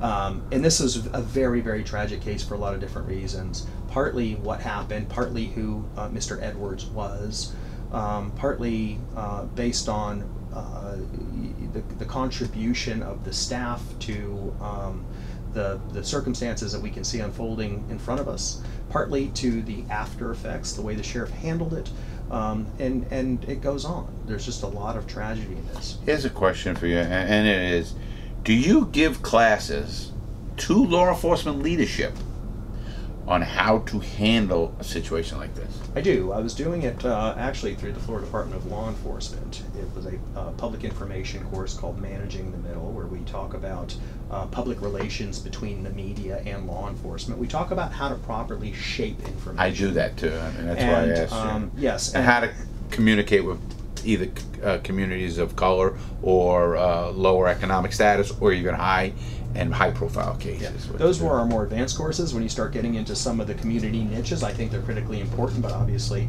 as I told you, training has become the necessary evil in law enforcement, and so that takes a lot of time. Um, I don't think we're. We, I don't think we do it very well. I think across the board in law enforcement, we're still learning. There was a day when law enforcement would say no comment, and we've at least got them to not do that anymore. But we have another situation in law enforcement that we've never had before, and that is the um, development of technology. We've never had incidents caught on cam- on somebody's cell phone camera and dumped to YouTube before we can even analyze it internally. So we are in a in a tight, you know, uh, situation trying to come up with how we answer the public about things that we don't even fully understand yet. And here's what I know if law enforcement officers don't answer those questions, they'll find somebody that will. And that's unfortunately what happened with this case is that the sheriff's department was giving a, a story from the from the front end that we know wasn't exactly accurate. It's just too unusual for a person to go walking into the jail and to be wheeled out only to die a day later. Something's wrong and we don't know what. So what we need is our administrators to be more mindful of the impact of that. To say, okay, we need to show what happened, and we're seeing more of that, by the way. Now we're starting to see law enforcement agencies when somebody is, you know, accused of wrongfully shooting a person, for example. That evening it comes out, you actually see, oh, Yeah, but the George Floyd case took two days to get arrested. I mean, a video that was horrific. I didn't say we were good at it. Oh. we're, start, we're starting to see it happen. We're Okay, I it that. Do you believe cops should have body cameras? Yes. That's a pretty straight answer. I yeah. also talk a little bit about the, and I should say this: um, body cameras are not a complete uh, set of evidence of what happened. They can be very deceptive because you're looking at a two-dimensional representation of a three-dimensional world. But if you had more cops there, you might get that You might, three-dimensional if you're, world. if you're fortunate enough to have multiple angles and things like that, then you're going to get a more accurate representation. but what- they can't hurt. They can't hurt. I mean, you got a, a person uh, putting a video camera uh, like me. If I saw a situation right now, I'd probably pull out my phone. In fact, I teach my audience: if you get pulled over by the cop, there's no reason you can't be on your own phone doing whatever you're doing, so, So- people can hear. so they can hurt if they're misinterpreted right if the video suggests if it's that sleight of hand kind of thing that magicians use if it suggests something happened that you know didn't um, and yet it is sold as that did happen because the video makes it look like it happened then you've got a problem. Let me give you a good example. Hollywood has exploited this, right? If you've ever seen a fight in the movies, you know they're not really punching each other. But when you change the direction of the camera, it sure looks Oh, like sure you does. are. Yeah. So what's happening is you've taken a three-dimensional world, height and width and depth, and you've minimized depth. You never see two people fight from the side. You always see them fight with the back of one and the face of the other because we can eliminate the depth. And if you can react in good timing, it can I can sell that to you as you actually being hit. That is an example of how cameras can deceive. And and it, it in in terms of Hollywood, it's done intentionally. But sometimes it happens unintentionally because you have the wrong angle, because you don't have the right lighting, things like that. And so we have to be very careful about that. And by the way, that's why experts come in is to is to sometimes recreate. I had an incident down in Oviedo with a police officer that shot at a vehicle that was being looked at strictly from a two-dimensional perspective, and I was able through software to recreate the third dimension and show that in fact this officer was in front of the car for at least the time period they started firing, and consequently that third dimension allowed the officer to be exonerated from a criminal charge. But it all, but it also gives that another piece of the puzzle when Larry Lawton has interaction with a cop and ends up at the jail and he's got black eyes and they say, oh, he hit his head or he fell or anything. Sure. And there's a now there's no video. How do you, Sure. you know? I, often tell. I like video. Let me just be on record saying I like yeah, and let me give you the. I, I had a very long conversation with the chief of police of Palm Bay, and now they're getting video cameras. And uh, he was reluctant at first, and then multiple people came out, and I had a very long conversation. I'm a very good friend of his, a great, great uh, police chief. I said, let me tell you why I would never work in a police department that didn't have a camera. Because a good camera can protect the cop. And let me give it a, a little bit scenario. Uh, cop rolls up on a 7-Eleven at two in the morning, and there's two kids there, and they and one kid going in. He has a gun, and he uh, and he's he has the gun, and he points the gun at the cop. The cop gets out, says, "Drop the gun, drop the gun." Doesn't drop the gun. He's about to shoot. He shoots the kid. The kid goes down. The gun falls down. The other kid picks up the gun and runs away. Now you have a dead kid, and a cop saying, Yeah. he had a gun. Where's the gun? If there's no video, the public's going to believe he killed that kid at 2 in the morning. And if he does have a video, it's a clear-cut case of a justifiable shooting.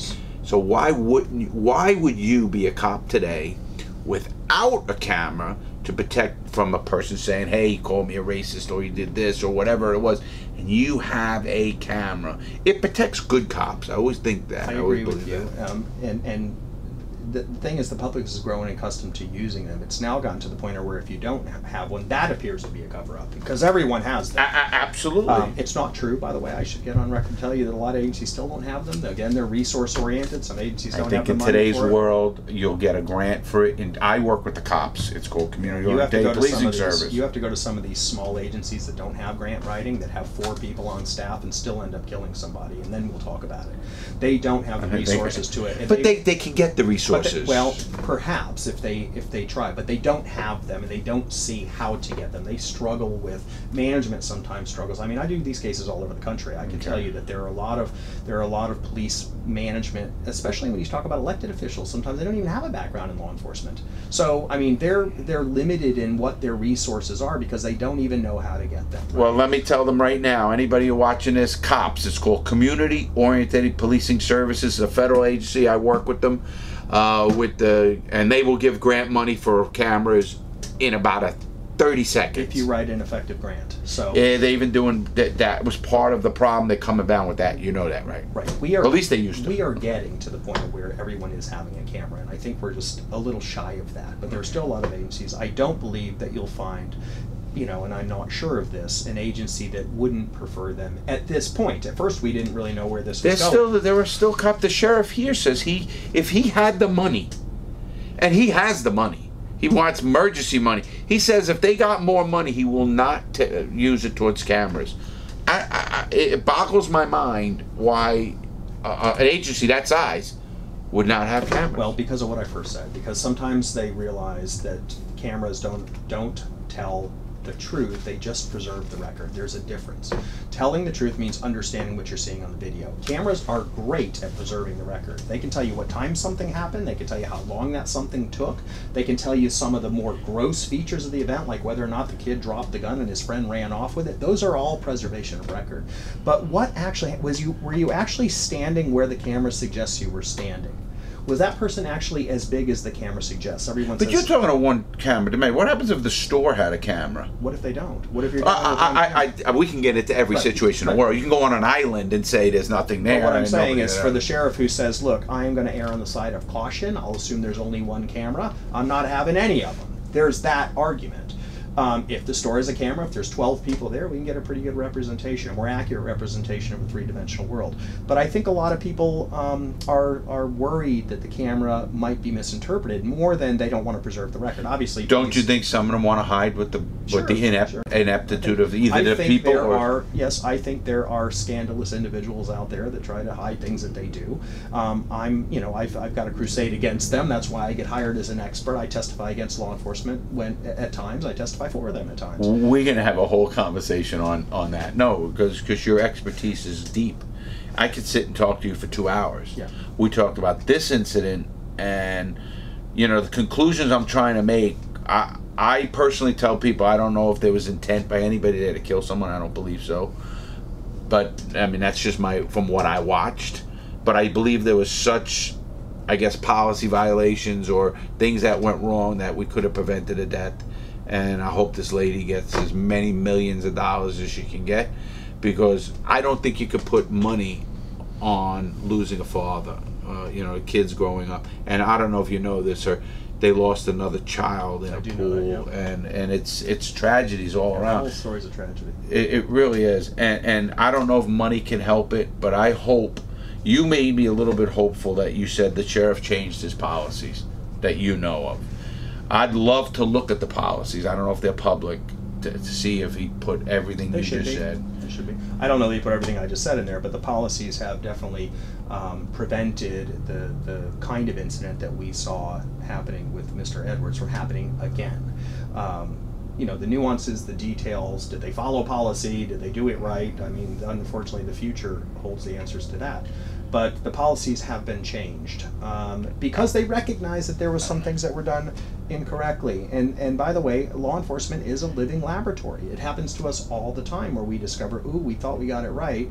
Now the real world has gotten in the way and showed us we're not doing it right, so we change things. By the way, that's prudent. That's that's exactly But you know, what should be but, but what makes me worry about what you just said is you, you're a laboratory, so why wouldn't you take every, like, listen, they did just the coronavirus. They did everything in the world to make it right or whatever they're doing, they're trying to do, whatever it is, and we're six feet apart.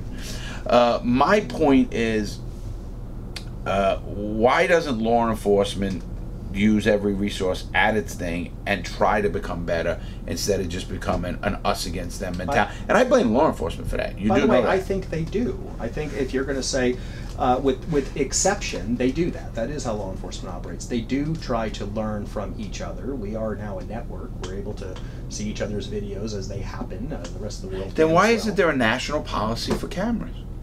That's that's a good question because well, I, no, You know, you're I, saying I they know work the answer to that. And let me tell it to you because and this Uh, is I think, I don't believe it's money. because I really there's no don't. such thing as a national. Well, that's not true.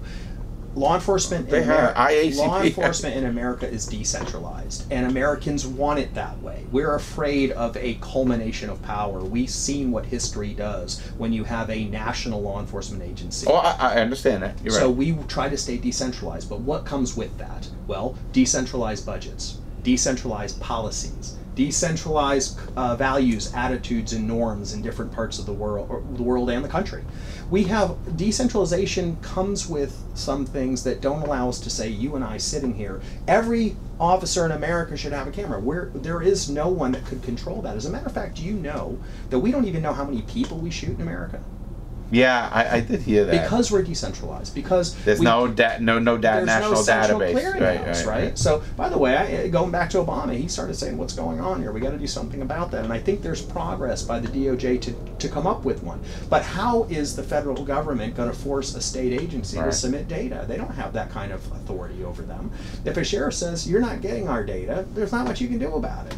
So that's what's been going on in law enforcement, and I think a lot of people don't realize that. But the decentralization is something we want. Let's face it, um, law enforcement officers in Tallahassee treat people differently than law enforcement officers in Miami. It's a different community. It's completely different community, different expectations. People have different values in the in the of you know, I always south. say, listen, I, I'm a believer in the Andy Griffith way. Uh, I I liked Sheriff Andy Taylor. I Well, mean, this is getting to the social work model. Now, now you're we're gonna get it. We, we can't get into that today. Yeah, okay, I'll but we would. I totally want you to come back because I'm a big believer in social policing. Yeah. I believe in community policing is the only way to police. and law enforcement world. claims to be as well. And I think we have They made- claim. Well, I think across the board we've made great strides to becoming more community oriented. I think we've been doing that for 30, 40 years. But once again, remember, there's no leader, right? I mean, we have these people that are kind of independent, these agencies independently Yeah. moving towards that. Most of them do it right, some of them don't. And we have to be aware of that. By the way, the big the big events in the country are happening from the ones that perhaps aren't doing it right. But it, it's not necessarily an indictment of all law No, enforcement. no. Yeah, my, my problem with, with, with a lot of what goes on is we don't get the community involved as much. Law enforcement, I, I saw a couple policy in, in a local department around here. They're writing new policy. You know who's writing the policy? A, a, a police officer. Why isn't a community writing about like a guy like myself, an ex-con who knows how that goes, yourself, an expert witness and, and, and law enforcement officer, but a civilian? Yes, a law enforcement officer. Yes, and maybe a pastor in the community. We have to be more collective. You can't keep, as a law enforcement agency, you need every input you can get. You can't be writing the policy yourself, saying we're doing it now. We got community policing down. Oh, I. You need to have the input of the people in it because you just said it. Every community is different. Miami is different than uh, uh, you know Asheville, North Carolina, or a little town, or or Seminole, Florida. You're exactly right, and I'll tell you, I'm going to give you a little history here and an anecdotal story. When 1991, I was the chairman for the Tallahassee Police Department's Defensive Tactics Committee. Our committee was not made up of just law enforcement officers. We had them on there, but I also went out and got the president of the ACLU. I got a medical doctor. I got an attorney. I got um, a couple of the reverends locally. Um, I had defensive tactics instructors on there. I had layman police officers, and we had administrators.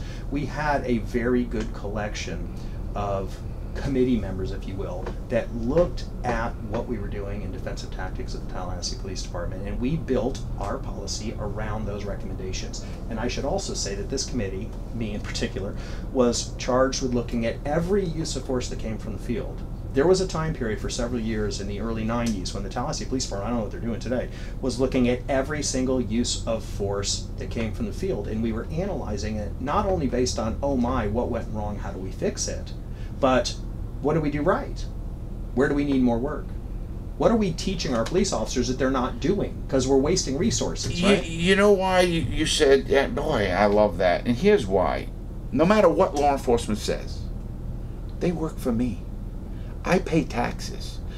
I want a police department that wants to help me, protect me, and I help and support them and and I do it in a big way. But until they get it out of their heads that it's not, oh, it's our way. No, you work for me. Yep. I am your end goal. You know, as a businessman, as a businessman and a YouTuber, my end goal is my, my, my viewers. And I know that. So I have to give them content that they want. Your end goal is your customer, whatever it is in your business, whatever, whoever you're doing it. And my end goal, uh, and a police officer's end goal should be the citizen and helping the community, not, no, it's our way and that's it. And until we get away from that and we get leaders in law enforcement who understand that, I think you're to have a lot of problems.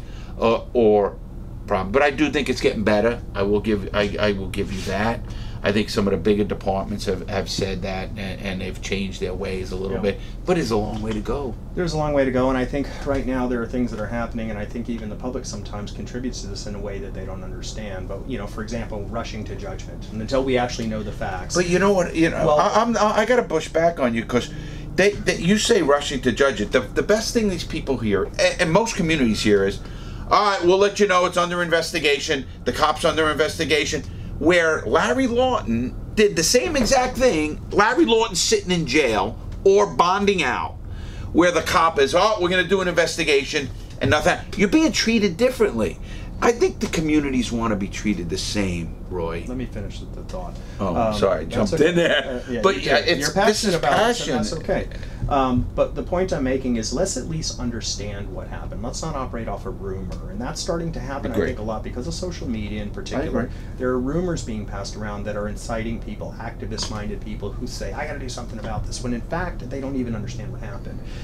The, the unfortunate thing, by the way, this is America. I mean, we're a country based on revolution. I get all that, and I don't even. I'm not even so bothered by that. But what it causes is the law enforcement folks to circle the wagons. It's a natural reaction. They feel as if they're under attack. They haven't even got investigators on the ground yet. They don't know what happened, and yet here they are being attacked, being accused of things that we don't know what happened. So there has to be some balance in the mind of the activists, who, by the way, like me, want good law enforcement. I'm not accusing them of anything insidious or No, either am I actually. I'm just saying that if we if we want to push law enforcement or continue to push them into an area to where they do circle the wagons, um, that's almost a normal, natural reaction under the circumstances. Then keep doing what you're doing. Don't don't wait for the truth to come out. Don't wait for the story to be known. Just make assumptions based on rumor, and and it, it's not going to get better, Larry. So but don't you? But don't you think the police should be treated just like a citizen? In what respect? Okay, how many times have I watched on TV a cop get suspended for doing something? Okay, I'll give you a great example. Here was a cop who went off duty, went into another person cop's house, killed the person, wasn't arrested, was under investigation. Why is he being treated any different than a regular person? You're getting into another area. Uh, yeah, I- no, that I that I want to talk about because But we, we I do a lot. Of, I do a lot of stand your ground cases, and there is such a terrible double standard when it comes to investigating law enforcement officers who have used deadly force and invest, investigating citizens. I've been in court talking about this till my face is blue. We don't treat them the same, and we should. So the question to, is, in what respect do you mean should we should train? Obviously, law enforcement officers are empowered to do things that other people aren't able to do. I mean, they are legally allowed to take lives under under given circumstances. Color law. But with stand your ground, so are citizens. We no longer have to run until our back is against the wall. We can stand our ground and we can use deadly force when the situation dictates. By the way, not every citizen is trained on how to do that, and cops are. So there should be a higher standard for law enforcement officers. There's not, there's a lower standard. And that's an entirely different conversation, but I think to your question, that's the best example of how we treat citizens and police differently. In some respects, law enforcement officers should be treated differently. They should be held to a higher standard than the average citizen because they are trained, they are on the clock, they are mission oriented. Most people are not any of those things. Um, and so we have to view them from the perspective of this is your job, did you do your job right? Right? Whereas a citizen, we get into more of the moral questions. Did you act correctly based on the way that the society thinks we ought to act? So there's a little bit different treatment, but when it comes to things like the use of deadly force, which is I think where your example is, then we have to start we have to break down the double standard of how we investigate law enforcement versus how we investigate citizens and if anything provide citizens with a lower bar not a higher one because law enforcement officers are forced they learn policy they're forced to abide by policy they learn state statute they're forced to abide by state statute your average person doesn't know any of those things they're reacting out of fear they're reacting out of a uh, sometimes Survival. fear survival mode things like that by the way law enforcement does that too Oh no no we, no! we no, get afraid that. sometimes Listen, no, absolutely. well. If they say they don't, they're lying. Absolutely. So, um, so I think it's a complex answer to a simple question, but in some respects, especially with respect to uh, causing the death of another person, I do think that law enforcement officers need to be viewed differently than they presently are. You know, Roy, I have so many questions for you, and we're going to do another show because there's a whole thing on law enforcement, on training, on what they should pull. You know, again, the guns. We can get into a lot. We're gonna uh, another time. What I want to uh, just see, I think, in the in the community-minded way, I always say police will get respect when they start treating up when they police themselves you know, I th- I always end or I do a show and I talk about law enforcement. I say this. Yeah, I have a company. I have four people. I know who's the slacker. If you have a company with 200 people, I ask every CEO, "Do you know who? Yeah. What do you do to them? We retrain. If we don't like them, we get rid of them." Law enforcement knows who the bad cops are. The people around them know who the bad cops are. The guys who are on tilt, the guys who are bullies, the guy they know. They know themselves who who is wrong or right. I believe that 100%. I agree with you. And if they don't police themselves, how do they expect people to respect their jobs when they want to police me? Another complex question or a complex answer to eh, a simple I- I- question. yeah, Let me I- tell you the most complex part of it is I hate to say this unions. I mean, it's Oh, I, I, I very, know. I, I, just talked about that last it's night. very hard to get rid of police officers who are unionized, um, which makes, in some cases, the sheriff's office the late, you know, the last great bastion of being able to do the things that you're recommending. Because sheriffs are not answerable, typically speaking, to unions. They may have some internal stuff going in, but they, you know, they, they and they may allow for unions, but they don't have to. But a lot of your municipalities are are being, you know, uh, wagged around by the union. I so agree, when they get rid of a police officer, they're actually shooting themselves in the foot because not only is that officer going to end up creating civil litigation, they're going to get their job back and they're going to get back pay. So what happens is a lot of these municipalities feel kind of neutered, right? So when somebody does something bad, they kind of, you know, they don't know what to do about it. And this is a whole nother conversation. But I would say that probably it makes up 80% of the question that you have as to why we can't get rid of bad cops. I mean, there are mechanisms in place. I mean, we have police officers. I know when I start going, I won't use Florida because I think Florida is one of the better states, believe it or not when it comes to the system of law enforcement. But when I start going north of here, I won't even mention those states, there are police officers that get fired and the next day are hired at another agency for character crimes. I mean, things like that. And they bounce around. I get some of these cases, and this guy's worked in several different agencies over the course of two years. It's unbelievable. What Yeah, and, and not only are you correct on that, I mean, Florida actually has a policy now. I think that they are supposed to tell the uh, uh, a report FDLE. FDL that a person happens, and they maybe decertify him or something like that. I don't know, but with that said, you know, Roy, I want I want to do a couple closing things. Uh, for one, I want to thank you for coming here. Uh, you're open, you're honest, you got credentials, you do everything the right way. Uh, amazing. You really are a great guy. And you have great views, and, and I'm sure we could sit for hours and hours, and we will. We're going to do it again. Uh, what would you like to say to the audience about one, this case maybe, and two, your future, your, your future uh, positive or negative at law enforcement? So I am a I'm a born optimist when that's it your- comes to oh, law enforcement. Um, I think with respect to this case, I think that the uh, attorneys uh, have done an excellent job of representing the people who demanded to see this video. I was happy. To be- Florida Today. yeah, I was happy to be a, a part of that because um, I think that transparency is critically important in my line of work in policing.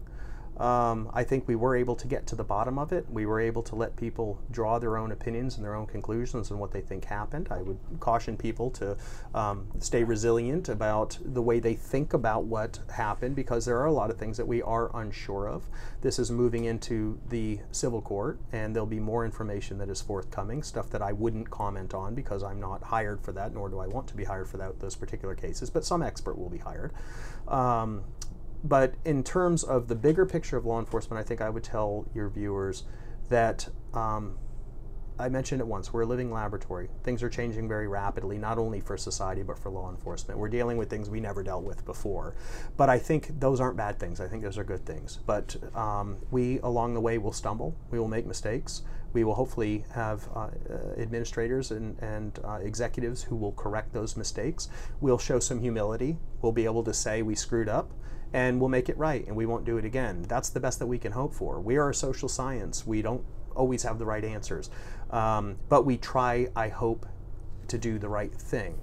And when we find people who don't try to do the right thing, we get rid of them quickly. It's expedient, and we don't have to deal with the repercussions of um, keeping them on board because of outside forces. We're able to draw our, um, uh, we're able to clean our own house, if you will, um, with the idea in mind that we're going to get better at this. We're going to form a more perfect organization through um, uh, constant oversight and through um, using discipline and through um, assuring that the rules are carried out equitably and they're carried out properly.